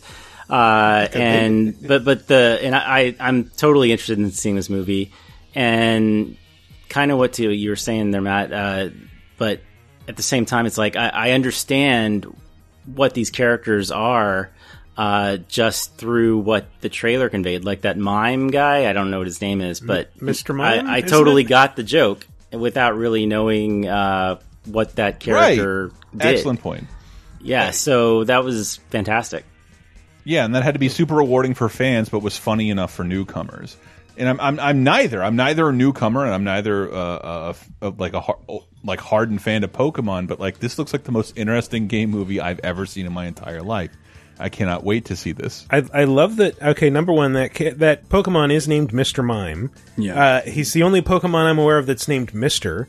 And uh, the first Google result for Mister Mime or Mime Pokemon is the Infinite Horrors of Pokemon's Mister Mime from Polygon. Well, I was going to say that is so. Not all reaction to this trailer has been positive because it's fucking the internet. Um, A lot of people were criticizing the look of some of the, or what particularly they were they were upset that Pikachu had fur, and, And it's also like Jigglypuff. and also Jiggly, but it's also like, well, of fucking course he had fur. What did you expect? Was was it supposed to be this like latex smooth skin? Like gross. No, he's a fucking mouse. He has fur. Yeah. I didn't see you reacting like that when you bought the fucking hat, backpack, and plush doll. I was talking to someone about it, and, and like I, I don't mean to make this sound. I don't know. I don't know shit about Pokemon, uh, but I do like it, and I think it's it's odd because it's the Pokemon fans reacting poorly to a little thing the Pokemon universe has never really had: lighting. Uh, ev- Yeah. every every single game and cartoon, everything is in deep focus and brightly lit. Yeah. you don't see any shadows other than like that sh that like sprite drop shadow. You've never seen these Yeah, characters. nothing really has a texture. Yeah, and like, and nothing has a texture, and nothing has lighting, and like, if you wanted a live action movie, this is what you, this is what you're gonna have to deal with. And I, but I do love that. The, I, I guess it's Legendary Pictures because I don't know how Nintendo agreed to this. This seems so delightfully weird and and out of the box that Hmm. I love it. I love it so much. Yeah. Is it any weirder than the Super Mario Brothers movie? Really though? I, but but that's the thing. Like they're not trying to. Nah, no one's gonna get that. We need to reestablish the relationship of the plumbers to to the world they're in. What This if movie's not everything gonna was- do that at all? That's Right. that feels so good. Yeah, I mean this this this feels like a livable, you know, New York-ish city world as opposed to Super Mario Brothers. With what if instead of bright, colorful Mushroom Kingdom, everything's just in a gray factory warehouse? Yeah, and let's introduce this evolution gun, which which makes them dinosaurs or not. Which is like Yeah. not. I think that's the other thing about this this trailer is it's it doesn't seem to be introducing anything that's not from the games, and that's always one of the things that pisses me off about video game Oh, movie yeah. adaptations. So, uh, Oh, yeah. so speaking Whether of which, have zero respect for the source material. well, well, let's roll right into the next news item. Um, some shots hit uh, from set photos from the Monster Hunter movie. Mhm. We were just talking about this a few weeks ago. Oh, what a segue! Because I care way more about Monster Hunter. We talked about it a few weeks ago. They showed an image of the slinger weapon, and it's like, oh no, we're trying to remain faithful. These set photos, it looks like the fucking Transformer movie. They're all sitting on like jeeps and tanks, and I'm like, Hummers in the middle of the desert. yes, I'm like, I don't, I don't remember when I was on Jeeps and Tanks in, in Monster Hunter World, but okay. Yo, that motherfucker better be uh, gathering or crafting up against that Humvee. This, I mean, this is textbook like the stuff we hate about video game Yeah, no, movies. it's, it's textbook Paul W. S. Anderson, otherwise known as the worst director in the world. Oh, I interviewed him once. Did for, you? Uh, the first Resident Evil movie. Yeah, he was actually really interesting to talk to. I, I you know, No, I- I my only a nice context was. Mortal Kombat at that point. I even like some of the bad movies that he's made, as long as they're original. But like when he adapts this shit, like I hate the Resident Evil movies so much because like it's just like the dude doesn't give a shit. He takes a PNG from a 16 year old character and like, yeah, make it look exactly like that in a situation I define. It's it's Resident Well, al- Evil. also that whole movie series is just Mary Sue fan fiction starring his wife. Yeah. who who is who I think is legitimately one of the greatest human beings on the planet. I love her so much. She's great. Yeah. But but stuck in his movies. Yeah. I worked at Fox when when uh, Alien versus Predator came out, and one thing I will say is I, I read the script of that movie. The script was way better than the final product, and that has a lot to do with who directs a movie. That's all I will What say. was did that have to do with them cutting it to PG thirteen? Uh, yeah, could have been. Could have been. Uh, and then last bit of movie news. So speaking of things they'll probably cut to PG thirteen, the Five Nights at Freddy's movie got delayed. Um, But with that delay announcement, um, he's saying one of the reasons he he basically is just like canning the script. Like like the people involved liked the script, and he's like, oh, I just don't like it. I'm I'm going to go off and do do another one. Um, but then I think. At the same time, he was announcing there's going to be a AAA Five Nights Yeah. game that's in the works, which is sort of crazy. I think that I mean, the I love the lore, you know, and all the, the hidden lore of those games. Like, I think it is an interesting horror movie premise. If they don't, if they don't goosebumps it, you know, I, I hope it actually is a horror movie. Yeah, I, and I think they might be taking into account that most of this franchise's fans are well under the age of 13. yeah, yeah. But I mean, I think if you did a full R horror movie with Five Nights, like, Oh, they'd never do that. yeah, well, I feel like I'm so old. I just watched a fan base grow up. Mm-hmm. That I watched. yeah, I watched. I a- was going to say like those thirteen year olds. That game's probably five years old now, Yeah. right? They're eighteen. Yeah. two years ago. Two years Yeah. ago, Target had pajamas with those characters, and I don't see that anymore. Remember when we were we were playing it in your in your bedroom when it first came out Yes, streaming? Yes, we. Good we both screamed a lot. Yeah, yeah, I remember that. But you know, I think the only holdup to making a great movie about out of Five Nights at Freddy's is casting the right GIF. Well, that's an interesting thing about that first game is that if you really think about it, like it, it's a very effective horror game in that it manipulates, Yeah. it plays a lot with your imagination. Yeah. Because like if it didn't have that screen of like the eyeballs sticking out of the the character head at the the very end when you die. Like, what is it really? Like, there are some creepy automatons, and they will pop up and scream at you, but there's no Yeah, gore. it's They don't actually attack you. Yeah, it's just jump scare game over. but actually, I think it's, it's it's a security guy simulator. It this this is why though this movie, if they went hard R, wouldn't this be a great found footage movie? Yes. where it's just like you just see these screens, and all of a sudden it's like, oh shit, did I see something pop out in that corner or not? And then, I mean, it it I'm sure the movie will be full of jump scares. Like that's it would be That's funny. its brand. Found footage movie starring uh like popular streamers. that's all it should star. That's exactly what it's going to Yes. be. Wow. Oh my god. and let them all have heated gaming moments and, and say Oh inappropriate God. things and ruin their careers. Yes. Oh, you can just see it now. Angry video game nerd. Man, this cheesy place sucks balls. It eats dicks. It fucks toast. It, Have you been writing for him again? I Jesus. just, I just did a literal spit take all over my laptop. Thanks. No, so sp- speaking of heated gaming moments, uh, the Game Awards nominees were announced, and one of the interesting missing categories was the Trending Gamer Award, which has been renamed to what the, fuck? I put so much effort into not playing. No, no, no much worries, this no worries. It's now named the Content Creator of the Year Award. Uh-huh. Oh, this sounds unwatchable. I, I dislike how vague that is. I know. I, I feel like that's an, an inside industry term, calling them content creators. Like everyone else, they're YouTubers. yeah, who's uh, like Well, who's no, going to win? Jordan Peele. Twitch. No, that's true. That's true. But also, like trending gamers, even more vague. Content creator of the year is Kevin Feige. like, yes, True. Actually, uh, I'll just plug this right now. On the official Vidjagame Apocalypse Twitter account, go to at VG Apocalypse. I'm running a series of polls uh, of the nominees, having you guys vote. I will warn you, I'm not going to do every category. Like, I'm sorry, I'm not doing the esports categories. Spoiler alert there. Uh, Go but, Ninja! But but what I'm going to do is is get your guys' votes on who you pick as the winner, and then we're going to compare after the show airs, which I think is airing like December 6th or 7th, something like that. We'll just compare what you guys picked versus the Mhm. actual winners. One of the more interesting choices, though, in Game of the Year, one of the nominees was Celeste. Like that's a complete surprise. Yeah, I mean, that's. I mean, I, I I forget. Are the Game Awards still picked by a panel of? uh Well, you vote. You go if you go to their website right now. You Yeah, vote. And but I mean, I that- mean the categories Yeah, themselves. yeah, I think I think the so. nominees. I think so, yeah. But so yeah, Celeste got a lot of buzz from game critics, and Yeah. um, I I played through it. I thought it was fine. I don't I don't know that I'd agree it's game of the year material exactly, but uh, I can see why it would resonate with a lot of people. It it tackles themes of anxiety and depression, and it is a really well built platformer. Yeah, it's really hard too. It's, it's Yeah. similar to like a runner three. Like you, you know, you're going. It's going to put you through your paces. But it encourages you to fail repeatedly. That's So- how you get better. So yeah, so go to at V- VG Apocalypse, vote in those polls, and we will compare uh, your results with the actual results after that show airs. And if you try really hard, we can get a hologram of Stan Lee as Revolver Ocelot Oh, to, to present an award. I had never seen that before. That was G4ia. I was there in the audience. Of course you were, Chris. God, no. Tell me more. I don't know if there's more to say. It kind of speaks for itself. Uh, Although it's just surreal to see Stan Lee as Revolver Ocelot standing next to Carmen Electra and Dave Navarro introducing Hideo Kojima. Now go tell the world. Wait, hmm. which which version of Revolver Ocelot was Stan Lee dressed as? Like The old one. So okay, yeah, Metal Gear Solid One, the cowboy type. Yeah, but yes, because that's what my Arthur Morgan looks like now in Red Dead. I, I found that look and I'm not leaving it.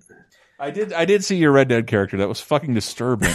He looks great. He looks smooth. Uh-huh. Did- You have to get high honor to get that outfit, though, right? That's Do one you? of those. I don't but think he- so. But that's the thing. Like when you shave your head and add like an overcoat like that, you look like a fucking black road cone. like, Uh, so Microsoft held an event in Mexico City over the weekend, and they had a ton of announcements. Um, uh, the first and foremost, they confirmed that a lot of rumors were flying around. So Microsoft did acquire Obsidian. So that happened. They also uh, Okay. it's been rumored for a while. Yeah. They acquired inXile Entertainment, uh, you know, headed by Brian Fargo, the the guy who they just came out with that new Bard's Tale game earlier this year. So two really good cool. RPG studios. Uh, Obsidian, known for of course Pillars of Eternity, uh, KOTOR two, Fallout New Vegas, South Park Stick of Truth. So they they make excellent RPGs. I think that that dashed everyone's hope about a new New Vegas. True, true. Uh, the other thing for me is like, I was having trouble thinking who are some remaining like independent, big, well-known developers out there. Like Zen almost Studios? everyone is owned. Hey, baby, look at what. Hey, Seagate there you does. I work at Zen Studios now. For those Ah, that are yeah. bored. yeah. Um, the other thing they announced, is that Crackdown Three is shipping February fifteenth, so it has a date again. That's crazy. Yeah. Let's see. I can't wait. Let's see if it slips past that date. Um, they they did announce so. So the news was confirmed. PUBG's coming to PlayStation in December. So then Microsoft kind of had to, to, you know, do their thing, and so PUBG is now going to be on Game Pass. It's one of those games that's included with Nice. that Crazy. ten dollar a month thing. So that's really cool. Uh, Forza Four is getting a huge expansion in December. It's it's an all new island. Uh, their expansions are always awesome. Although bring back the Hot Wheels. We want another Hot Yeah, Wheels please. expansion. That's the best. Please. And then uh, early deal segment for Black Friday, they they already said like there will be Xbox deals up to hundred dollars off the Xbox One X. So it'll be a really good time to get a One X if you don't have one already. And hmm. then Totally worth it, by the way. That thing became my primary console. Yeah. After years of being a PS4 man and kind of disliking my Xbox One, I got the X. And it's like, yeah, this is do you great. have you have 4K TV? yes, I do. Okay, that, that for me that's the thing is if you, I don't have a 4K TV, so I hmm. don't. Is, it wouldn't really be worth it to me. Like Yeah. it, would probably look a little nicer. I mean, it, you'd get like a performance bump. Yeah. And, Yeah. uh, Yeah, but future proof your shit. You can Yeah. still get better frame rate out of it, That's even if you don't have a 4K. TV. Well, maybe I will because maybe it'll be hundred dollars off. Uh, and then uh, they announced a bunch of Final Fantasy games other than fucking eight. Bring back eight. Uh, they're all coming. They're they're So um, weird. They're the the 360 compatibility though. So if you own those games, you can play them on your Xbox One. Although what I'd heard is they're like remakes, sort of like they they actually put in a lot of work to upres a lot of those Hmm. games and stuff. Yeah. So I think I think that's nuts, and I don't want to bore you with a long conversation about what's going on there. But I, I always wondered if, if, if backwards compatibility in this generation, in particular, where game releases are a lot slower. Listen to 30 t- 2010 this week. Hold on, I have this thing I sent to Brett on 30 2010 this week. In 2008, this week, in addition to Half Life in 1998, in uh, 2008, uh, you know what games came out in 2008 last this just in one week, three days. Mortal Kombat versus DC, Loco Roco 2, Animal Crossing City Folk, Castlevania Judgment, Left 4 Dead, Sonic Unleashed, Tomb Raider Underworld, and Shaun White Snowboarding. Jeez. I mean, it's holiday So, holiday like, window. we don't sure. live in that world anymore. So the idea that you can make uh, an Xbox 360 game that might be still on sale uh, in a Walmart or on Amazon relevant to your console by enhancing it a little bit, if you can get the message out, that, seems like the hardest part. But like, that's pretty nuts. The idea of getting ten, almost ten year old games, like a reason to buy them at retail again. It- That seems have to- crazy. I mean, games are so expensive to make. It's it's pretty much they're just trying to get a return on that investment and make as Mhm. and as much money as they can. Yeah, I just I just know that's not an effortless move on Square's part, meaning they think there's money coming in from it, which I find crazy. Because it's not easy to reach the th is I think you can reach the 360 store through an Xbox One, but it's not easy. You, you know, you yeah, you have to buy the stuff still like either online or through through, through 360. There's no Yeah, way you literally have to emulate the 360 store on your Xbox That- that's One. that's the big thing that I think you know if they can figure out a way where you can just browse through the Xbox One shop and buy that stuff, I think they'd have a lot more sales of those games um, because it's really difficult. But one of the reasons Square might be doing this is they they hadn't they, they made some announcements over the weekend, so they are canceling three of the four remaining Final Fantasy 15 DLC packs, and director uh, Hajime Tabata is leaving Square. Uh, this coincided with some more news. So Square had kind of huge financial losses in the past couple months. So um, Oh, the quiet man couldn't save him. I mean, this just shows, though. It, I mean, Final Fantasy 15 re- released a few years ago. It'd be really tough to. Why uh, are you still releasing DLC for this? Well, it's because they spent so much making that game. They have to try to get as much money out I of know, it. as but even the. DLC is like two years late.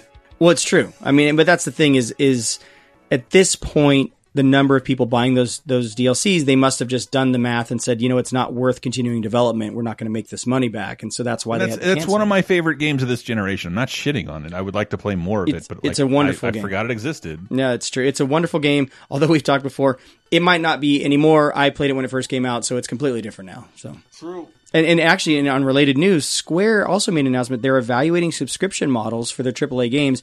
I mean, as are all publishers at this point, with things like Game Pass out there. Sony has their subscription service.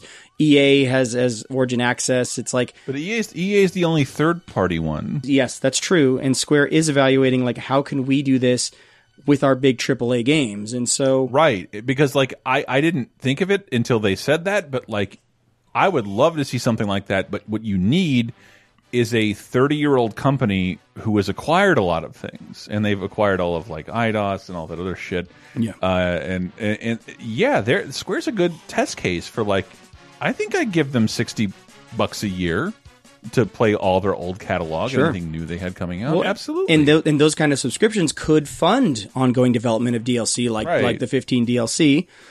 You know, but that's that's just a sign of like the industry is changing. Another sign. Uh, this is big news that hit last week, or I think Friday. Uh, strategy guide company Prima Games is shutting down. They're going away. That's People finally Really figured out that the internet Yeah. existed. yes, I, I do remember that old penny arcade comic. It's like, would you like to buy the strategy guide? No, thank you. I have the internet. Yeah, I, I am am sort of amazed that like it, it took this long. Honestly, Well, they- I mean, they had pivoted. I, am surprised because all of you work for publishers, and like there, you always have deals with them if you work for a publisher. Oh yeah, well, but that's the thing. They'd had to change their business model, where now they're more like the. They had become like the collectible company, where where it's like Yeah. you would get like this. It was almost always like an art book with some strategy guide stuff in there, and they made some really great stuff. Like I think I'm probably I'm looking at Michael's bookshelves. There's probably some stuff on there that is like prima, like ultra, you know, collector's editions Yeah. of things. But uh, I think they also publish just straight up art books too. Yeah. Right? Yeah. Mhm. Yeah, it's a bit of a bummer, man, because that's like, yes, I we, we all used to make the joke like you don't need the, the strategy guide, only the suckers buy the strategy guides or whatever.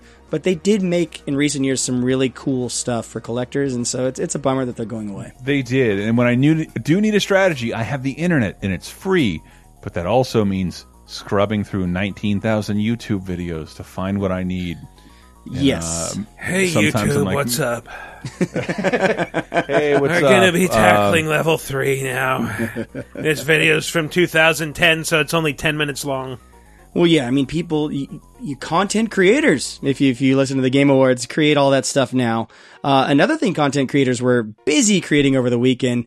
Did you guys see the new Smash Bros. trailer that Yes. Nintendo released without background music? Uh-huh. That a lot of people are theorizing was completely intentional because it has resulted in some of the best memes on the internet where they just, it's like every good song fits in that trailer. Well, Don't Stop Me Now. I have multiple versions of "Don't Stop Me Now" that I like for the Smash Brothers trailer. Yes. Yeah. Ooh, that does kick in at the right time. That's good too. Like it is like th- there. I've seen people saying like I'm a truther who thinks that like this was originally meant to be played with "Don't Stop Me Now," but they lost the rights at the last minute and decided to put it out without but, music. No, but I think that's what I'm saying is I think one of the theories that could be true is Nintendo said they knew the internet can take it from here and would do stuff like this. But here's some of my favorites that completely fit. I'm not shitting you.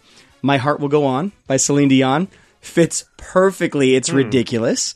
Uh, yeah, Don't Stop Me Now is a personal favorite. I mean, that narrates the on-screen action. Like, Yeah, Uh, Isabel turning around and waving at the camera is perfectly timed to Lady Godiva. Like, it's crazy. Uh, friend of the show again, TL Foster did a mashup with uh, Everybody Was Kung Fu Fighting that completely fits Hmm. with this. Uh, Cup of Joe Gamer did um, "Swing Time," the Mr. Big song from the Sega CD Spider-Man game, and it He's worked the lizard again. Uh, Crawling by Linkin Park works really well for some reason. Uh, Immigrant Song by Zeppelin is probably my personal favorite. It totally Mhm. works for that one. I, I have one I want to try, but uh, it's probably too late, and I don't want to seem like an old man. So let me see if it works.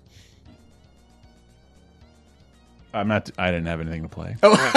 Okay. God, the anticipation. You could cut it with a knife. My favorite was 1999 by Prince because uh, it came out. The original came out in 1999, so there's like that level to it. Oh, yeah. It says the sky was all purple. There were people running everywhere, which is exactly it's what's happening. uh, trying to run from my destruction is uh, while they're running. It says that, and then Prince says "ow" right after uh, Donkey Kong punches Captain Falcon. I just realized something. This trailer is this generation's Dark Side of the Moon with Wizard of Oz, where they just Nice. time all this stuff. Yes. It turns out that means you have a really good trailer, and uh, I could not be more excited about this fucking game that I know I'm going to suck at and play very little. People are excited, but Sakurai doesn't care. Uh, he announced they they finalized the DLC character lineup, so do not fucking at Sakurai. He's tired of your shit. He doesn't want to hear from you. It's all locked in. All the characters are chosen. Yeah. No Waluigi. Fuck off. Basically, They're all Diglett.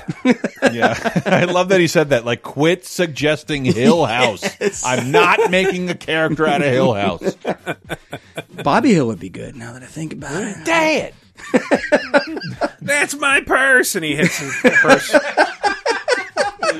Oh, he already has a Uh. final smash. I just would love to see him light up and kick someone in the nuts. oh man. Uh, then last bit of news.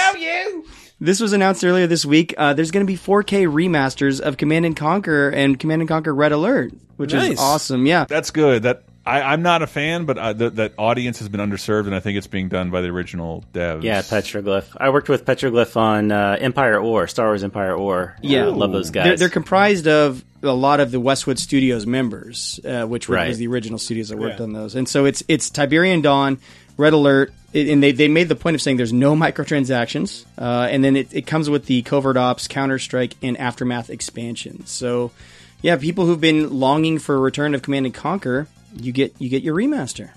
Hooray! Eventually, they did Yeah. they did not announce a date. With Red that. Alert. That series is fucking hilarious. So And I just I just wanted to bring it up. Um, it's it's a 30 2010 thing, but um, this week on the show 30 2010, the 1998 1998 people have argued is the best um, year for video games ever. Oh, really? Up until last year. I mean, last year a lot of Mhm. people were. Yeah. Well, but like if you think of like StarCraft and Ocarina of Time, and this week is the release of Half Life. Mhm. and it was like it, w- it it felt hard and weird to talk about Half Life. Um, I don't know. I just wanted to see if you like. I, I wish you guys were on the show with me instead of two women who are totally disinterested in video games. yeah.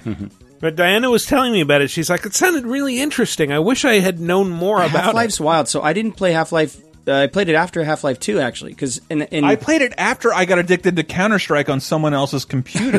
so the so I had to go get from the engine. Half Life to I s- play Counter Strike. I still haven't really played Half Life. Really? Yeah. I mean, right, was- like I played here. it after I played all the mods that P Valve allowed people to made with, make with its source code for free. I mean, the whole thing with Half Life is at the time it was one of the first narrative shooters. Like they weren't Mm-hmm. not a thing, and so I, I didn't appreciate it when I went and played it because they were already a big thing, you know. And so I was just going back to this older game.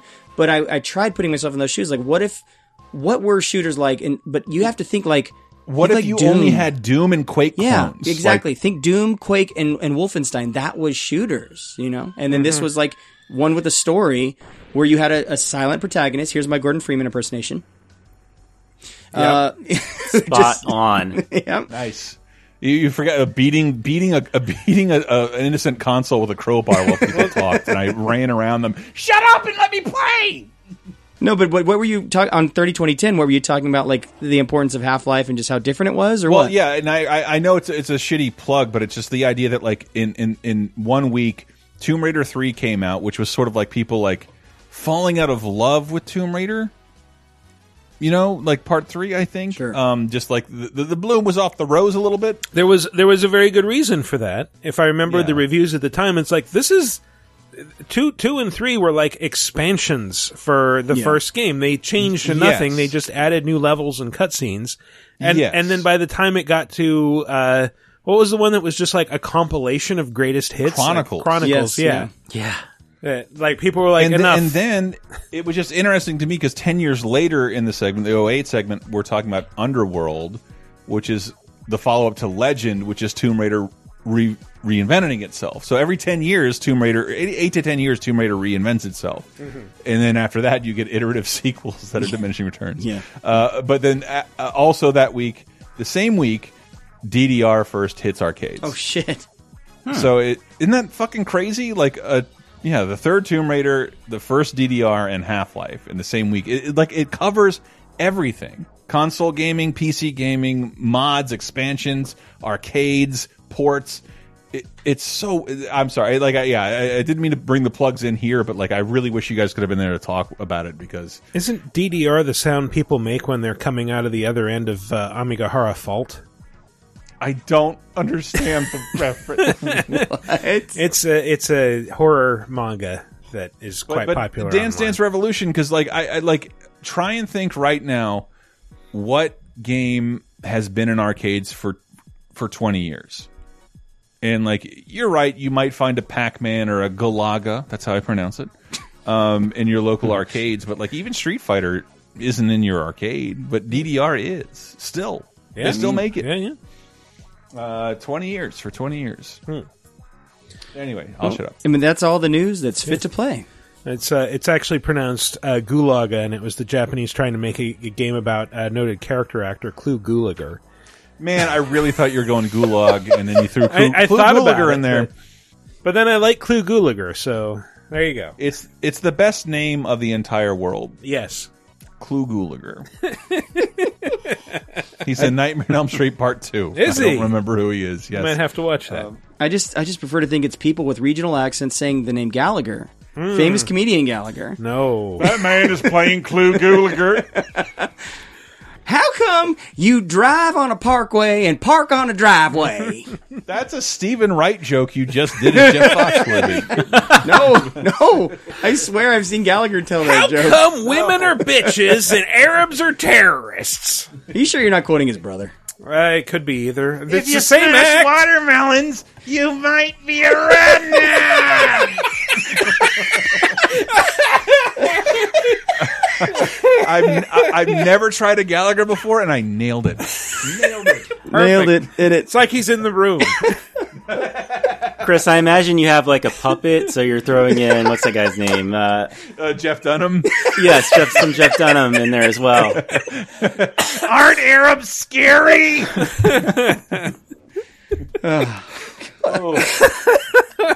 Jesus. Uh, well, that's as My good cat a thinks I'm crazy.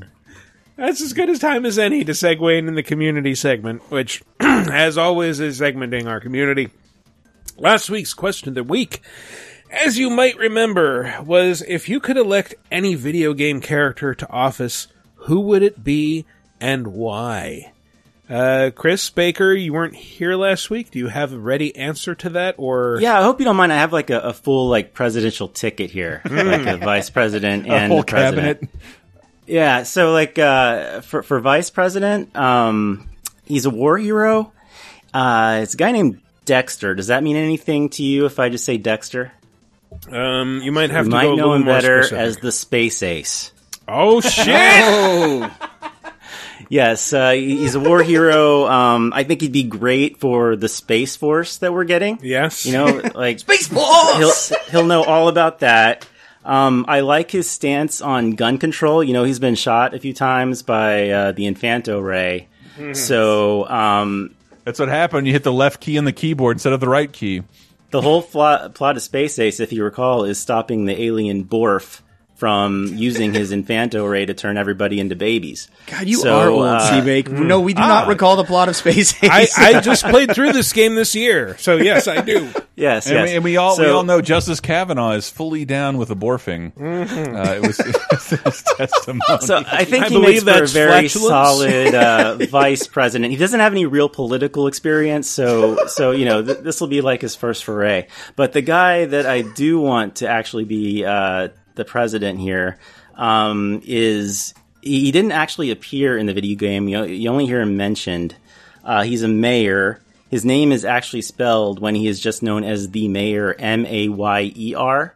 Uh, this is this is from the game Yo Noid, the Capcom really the Capcom Wow. NES classic Yo Noid. Um, so I, I was watching, you know, he that that typo for some reason has always stayed in my head, and I always think of the mayor. So I went back and I watched the uh, the opening cutscene for Yo Noid. Uh, this is what it says. It, sa- it says, "Wild creatures led by Mister Green are assailing New York City. The mayor, M A Y E R, knows that only the Noid has the power to stop them." So this had to be like a really hard, controversial choice. You know, like the Noid is a, a felon. He's the the reason every bad pizza you've ever had is is bad. Right. Ironically, all of those pizzas were ordered from Domino's. He's the only one who could stop Mr. Green. you know, Mr. Green, that's all we really know about him. He's like a green Noid. But, um, you know, the mayor had the guts to release the Noid and save New York City. Um, so, uh, you know, I, he makes the tough calls, and, and, and so I'm going to vote for him. we know who Mr. Green was, buddy, when you're talking about ordering pizzas. Am I right? Am I right? Yeah, Mayor Tommy Chong unleashes the Noid because he's the only person who can stop a, cata- a cataclysmic event with a fucking yo-yo. yes, yes, he held back. Uh, you know, he didn't let him have a gun because you know he was responsible in that way too. So, so the mayor, whatever his name was, I think it was Mayor. David Dinkins at the time. That would have actually been the New York mayor, but Oh. this is an alternate reality. The way I it's don't think spelled, was it, it actually- sounds like how I talk to my cat. Meir. Mayor. I was hoping it was just like John Mayer self glossing himself, like, "Hey, Could be, could be. you're talking it to was the John mayor. Mayer. Welcome to the real world," said to me. And I, I I haven't been able to mention this anywhere else, but I want to give a, a quick shout out to the death of uh, you mentioned the Noid because of Will Vinton. Um, Will Vinton died? on 30 2010. We talked about uh, California Raisins and Michael Jackson's Moonwalker, and Will Vinton was the guy who see copyrighted the name Claymation, but his company eventually became uh, Laika, and they make great movies. Really? Um, but yeah, he's a pioneer of stop motion. I didn't know Laika had come out of uh, Will Vinton's stuff. Yeah, yeah. Will Vinton created the Noid and California Raisins, and Hmm. yeah, yeah, uh, and, and, and yeah, I, I, I love Will Vinton, and he is uh, the Jim Henson of a much less respected form. yeah, the the Noid is one of my all time favorite advertising icons for sure. Yeah, I love him. You guys know the story of how uh, the Noid was stopped abruptly. It's awful. tell tell yeah. it. Uh, Oh, that's that's right. Wasn't it like a guy who uh, thought that Domino's was like targeting him specifically with these ads. Yeah, his, name last was name was actually Noid, and he took Avoid the Noid personally and like held people hostage in a Domino's. Jesus Christ. Yeah, and then then he killed himself a few years later. Oh it's my like God. it's awful. it's, yeah. it's like the hard of hearing coming after Verizon with weapons. Can you hear me now? Oh, yeah, Shut yeah. up! There's more to life than hearing. well, first to respond was Laser Time Rules, who said, Miles motherfucking Edgeworth. Word. Edgy would get shit done. Ace Attorney has shown he's a man who won't compromise his values, and that he's a man of integrity, for the most part. It really sounds like you created a new s- a new Shaft song about Yeah. Miles. Yeah, Edgeworth. it And no one understands him but his ascot. Miles Shut your mouth. Hey, I'm just talking about Miles Edgeworth. Plus, it. He took down So an entire criminal ring by himself with words. Hey, I mean, he's a lawyer. That's like halfway to being a politician, right? You you know the law. Who is the man who knows how to use his words? Miles. Yeah. You damn right. He never objects to a lady. Uh, Kiru Seta says Lucca from Chrono Trigger. She's a strong woman, a genius at science and engineering, literally helped save the world in multiple timelines, and learned racial sensitivity from palling around with a frogman. Not just racial, that's like species sensitivity. Mm, that's true. Uh, Ghost Baby says, uh, being from the green and uh, Fish deficient Isle of England, our constitution states we continue to fund the archaic idea of a monarchy. But one small mercy is reigning king or queen are forbidden from making public comments. Therefore, I choose Gordon Freeman. There we go. How can you go wrong with a genius level mute physicist uh, as ceremonial figurehead? Plus, if aliens ever uh, invade, he's the man we want in charge. True. enough. Wow, that is a good policy. Like, hey, you're in charge. No public statements whatsoever, including oh, the Twitter. Idea of a of a president stopping talking. Oh my god. oh, I'm jerking off right now. I'm almost done. Gross. Colin O'Hara says Gandhi from Civilization 4. he is so pacifist, he wages total war and destroys all of his enemies, ensuring peace and prosperity for all of his subjects. And, ha- and he hands out nukes like Oprah. he hands out nukes like Oprah. You, get, a nuke. You and get a you'll nuke. Get a nuke. By the way, yeah, I did say subjects because the guy appears to be immortal, ruling for well over 2,000 years. So I guess get used to him. You have to. Sounds damn near biblical. Yep. Uh, Tyler Watson on the official Laser Time community says, I would vote for Dr. Light. Thank you. As if, as the as the foremost robotics expert, he would be instrumental. I, am not going to do the whole thing. Should I do the whole thing?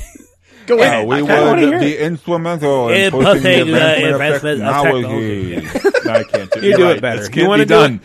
And, uh, he would be instrumental in pushing the advancement of technology and its integration into society. Technology that can help humanity by making our lives easier and advancing medical care. Sure, you may have to deal with the occasional robot uprising, but you know he can build us the blue protector we need to keep us safe. So, socialized medicine is the only way to go, M- M- M- Mega Man.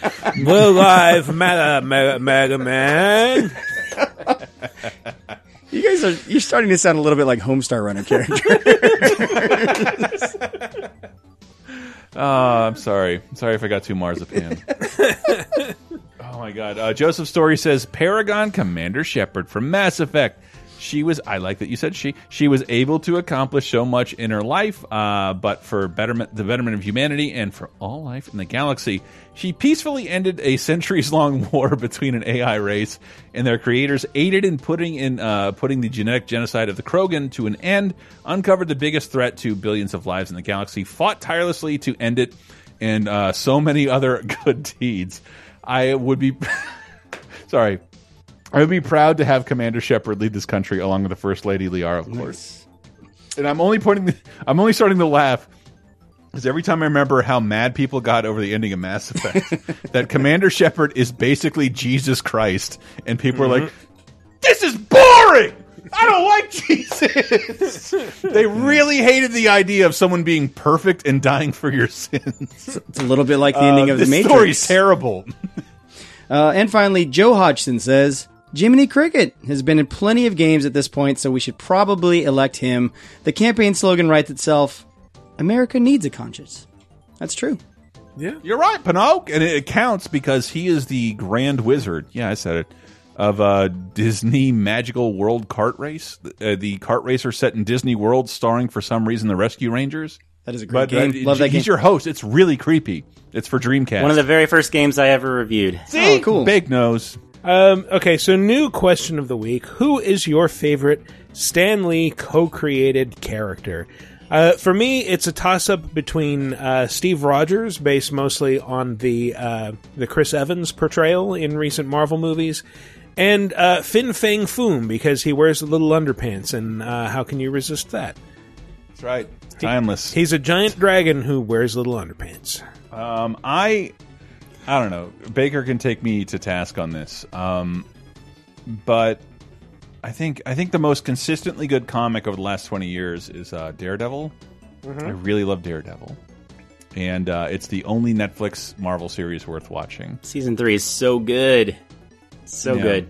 Yeah, yeah. I'm, I'm not even finished with it, but like I really like, I really like Matt Murdock, and he has, uh, he's like Bruce Wayne, but not rich, and I think that makes him more relatable. I think that makes him do his job better. Uh, Daredevil doesn't seem to enjoy maiming and leaving people left for dead. Hmm. um, I don't know. I love Daredevil. I really do. Just want to give a shout out to Daredevil and Stan Lee for creating him. That's totally my Agreed. answer. Yeah. As a fellow Matt, I love Matt Murdock. Um, as, and as, as a guy who I suffer from a lot of vision issues, like my whole life, I, I've had really bad eyesight. I had really thick glasses all growing up that I, I would always just try not to wear. And every time I played sports and stuff, I, I just kind of learned to work without them. And that's what I loved about this character is this is a character like me who had his vision taken from him and had to learn to adapt. And now, granted, he had a little bit of help of you know like like radiation and all this, and he has these super super senses to compensate. But see a world on fire.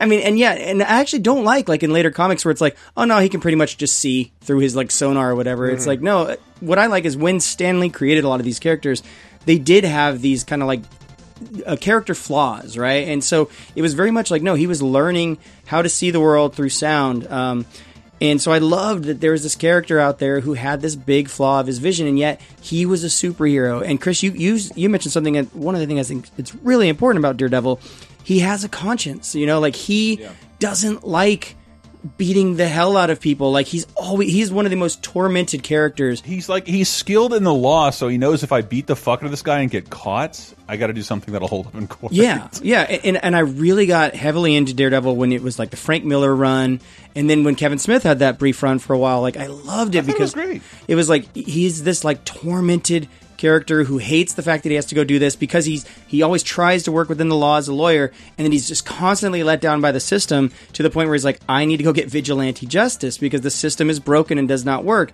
And as someone who in his adult life is slowly just more and more disillusioned by the system I think Daredevil is perfect at like yeah it's like we all get frustrated like this sucks. It's it's it doesn't work the way it's intended and yeah, I I think he's just a really well written character, and I think there's been a lot of creators who have kind of picked up that legacy of Stan originally creating him and have made him like this really good character. And I will stop gushing about Daredevil, but I love Daredevil. I should say one thing about well, first off, uh, Steve Rogers. I take that back because that was created by Jack Kirby and Joe Simon, so Stan Lee wasn't actually directly involved. It was his first superhero story.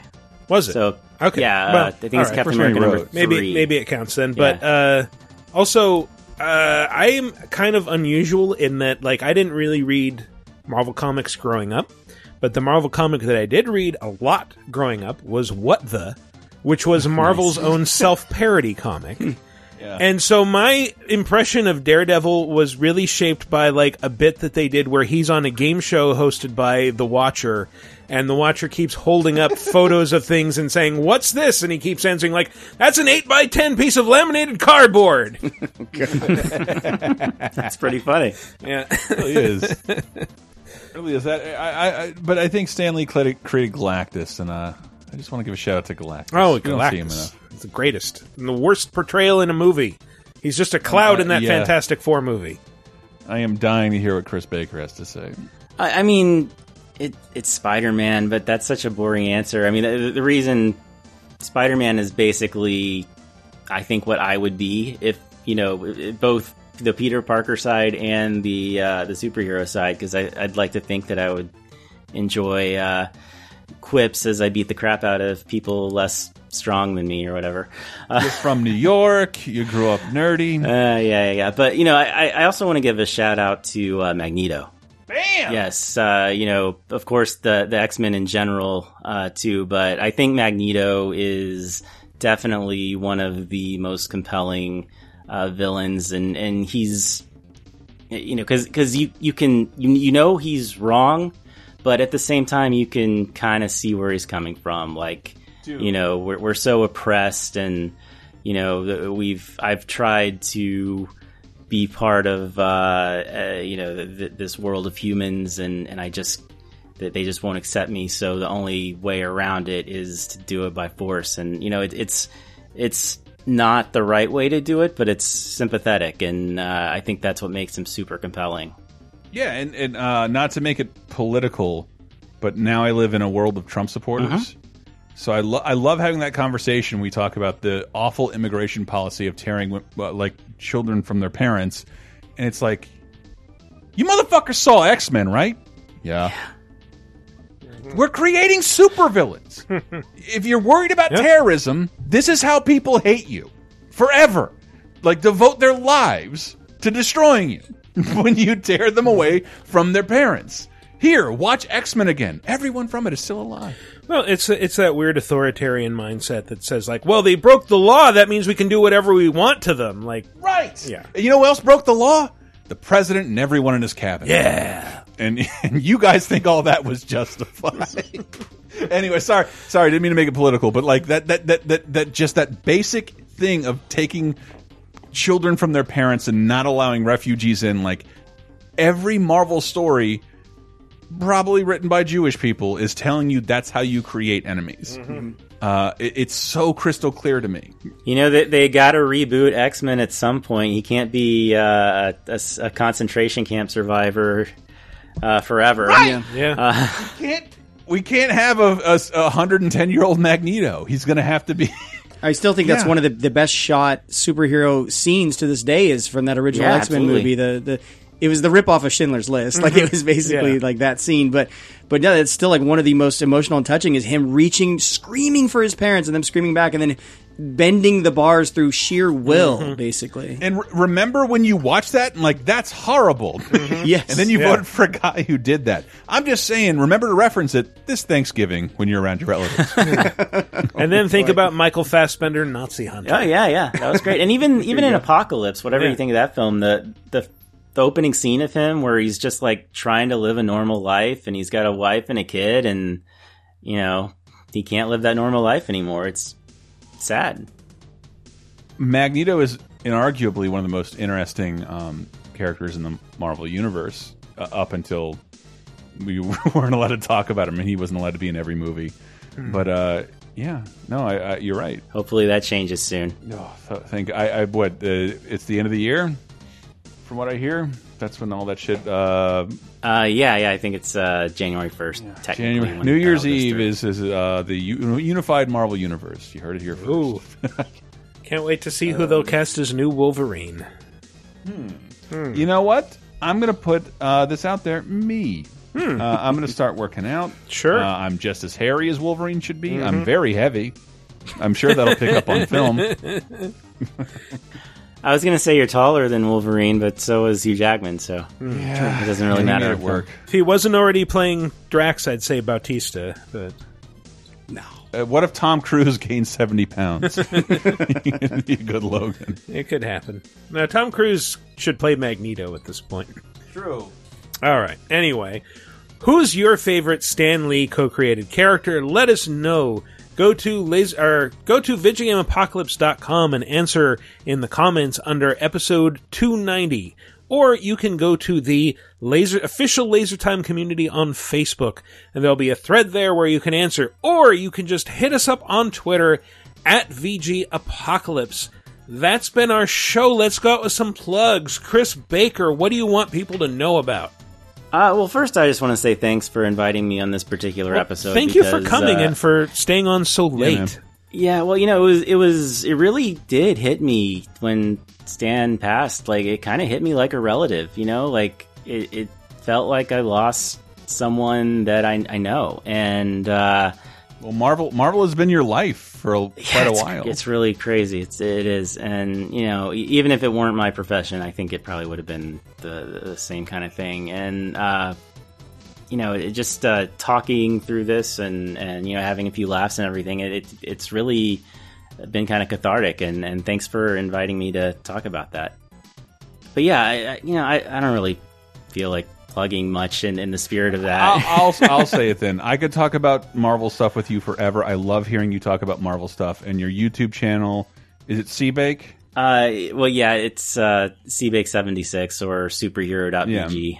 I guess I just plugged Your something. YouTube channel is fantastic. It's one of my favorite things. Uh, everybody should check it out. Uh, you do a ton of great shit over there. And uh, check out your book, Wrong.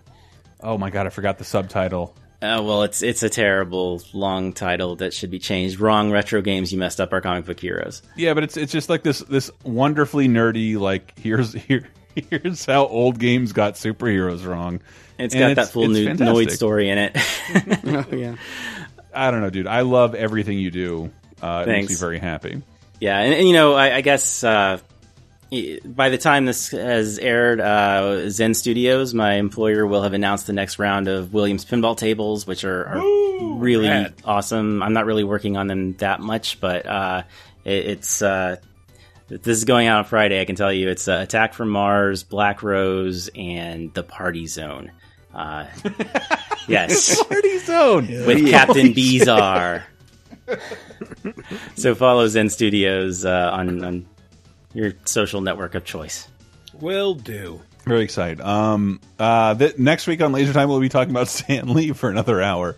So um, thanks for stealing my thunder, you jerks. um, no, it's okay. It's uh, it's a good show with our buddy Jeff, uh, a guy around here who owns a comic store, and um, I thought his perspective was a little interesting. And um, 30 2010 this week again, we're talking about Half Life, and oh, I didn't think I'd have another chance to bitch about Sonic Unleashed, about how they didn't tell us the game primarily starred a werewolf whose primary power was stretchy arms so he could shimmy slowly uh, across ledges. Sonic the Hedgehog. Uh, they didn't tell us that. Uh, it was it was fun. Uh, and Half Life and what other? What Actually, other I want to say something about Half Life that Diana s- decided not to mention this, but then kind of regretted it. Uh, she wanted to make a crack about full life consequences, which, if you don't know what that is, you should that. look it up. it's so good. It, it's so good. It's the greatest use of the Raymond Scott Ren and Stimpy sound library I, I've, I've ever seen. And uh, and I use all those sound effects all the time, including first segments with Diana in them. Uh, that's what that's from. It's called Gala Premiere. It's from the same sound library. And, and- but yeah, and, and also um, an interesting perspective on ten years afterwards. Twilight. Uh, a movie I never put that much effort to, into hating, but objectively know it's terrible. and you have Diana talking about it, who hates it, and Sarah, who's read the book and has some nice things to say about Yep. it, and me just laughing at both of them. I um, I have a confession. I've read What's all up? the Twilight books. Wow. It's they, fine. They get worse as the series goes on, for sure. Like by like the last one, I went, Jesus, uh, is this fucking thing over? I really hope it's over. But the first couple. Books I have were to okay. imagine that that's how I'll I'll feel uh, watching Fantastic Beasts 2 in the theater. Like, did I ever like this? Was this ever good? I mean, at least that's based on like a book that's not really a thing. It's just it's it's like a Yeah. encyclopedia of creatures. Like there's no book that it's based on. So When Twilight basically swept the MTV Movie Awards, it was like that was the day I realized I am out of this demographic. yeah. yeah. true, true. Um, So, so sooner or later, we'll have to do a podcast about that. When did you realize you were irrelevant? um, yeah, when I was two days out of the 34 demographic. So, so uh, I will just go ahead and, and uh, thank Chris again for being on. Like, actually, I never could have imagined some. You're of the, welcome. Some of the It was amazing. no problem. uh, you too. and- you and- too. Yeah, but- both Chris's. But both Chris's. But but Listen Seabake- to bonus time this week, as well as uh, the last episode of Elm Street Nightmare and whatever Matt's saying. but Seavik, like you had you had so many more stories than I ever could have imagined, and so like I I, I knew I was like he's the perfect guest for a Stan Lee uh, tribute show. But man, y- you really you really came strong with those stories. So thank you again for your time. I'm truly blessed. You're welcome, and, and yeah, thanks for having me. So uh, go ahead and follow us on Twitter at VG Apocalypse. I hope you guys have been liking. I've been doing a lot more stuff on there lately. Like I mentioned, I'm running those polls where we do want to get your answers so we can use it on future shows. We love interacting with you there. So follow us there. Follow me personally at Maddie C Allen.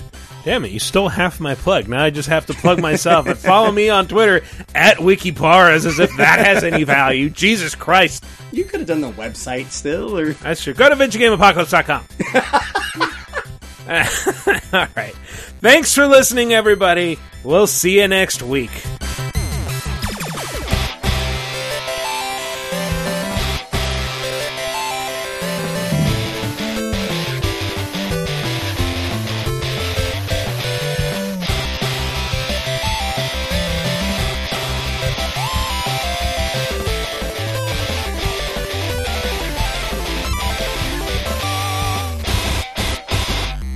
So, Chris, I, I can't find the uh, the game deal sound. That's fine.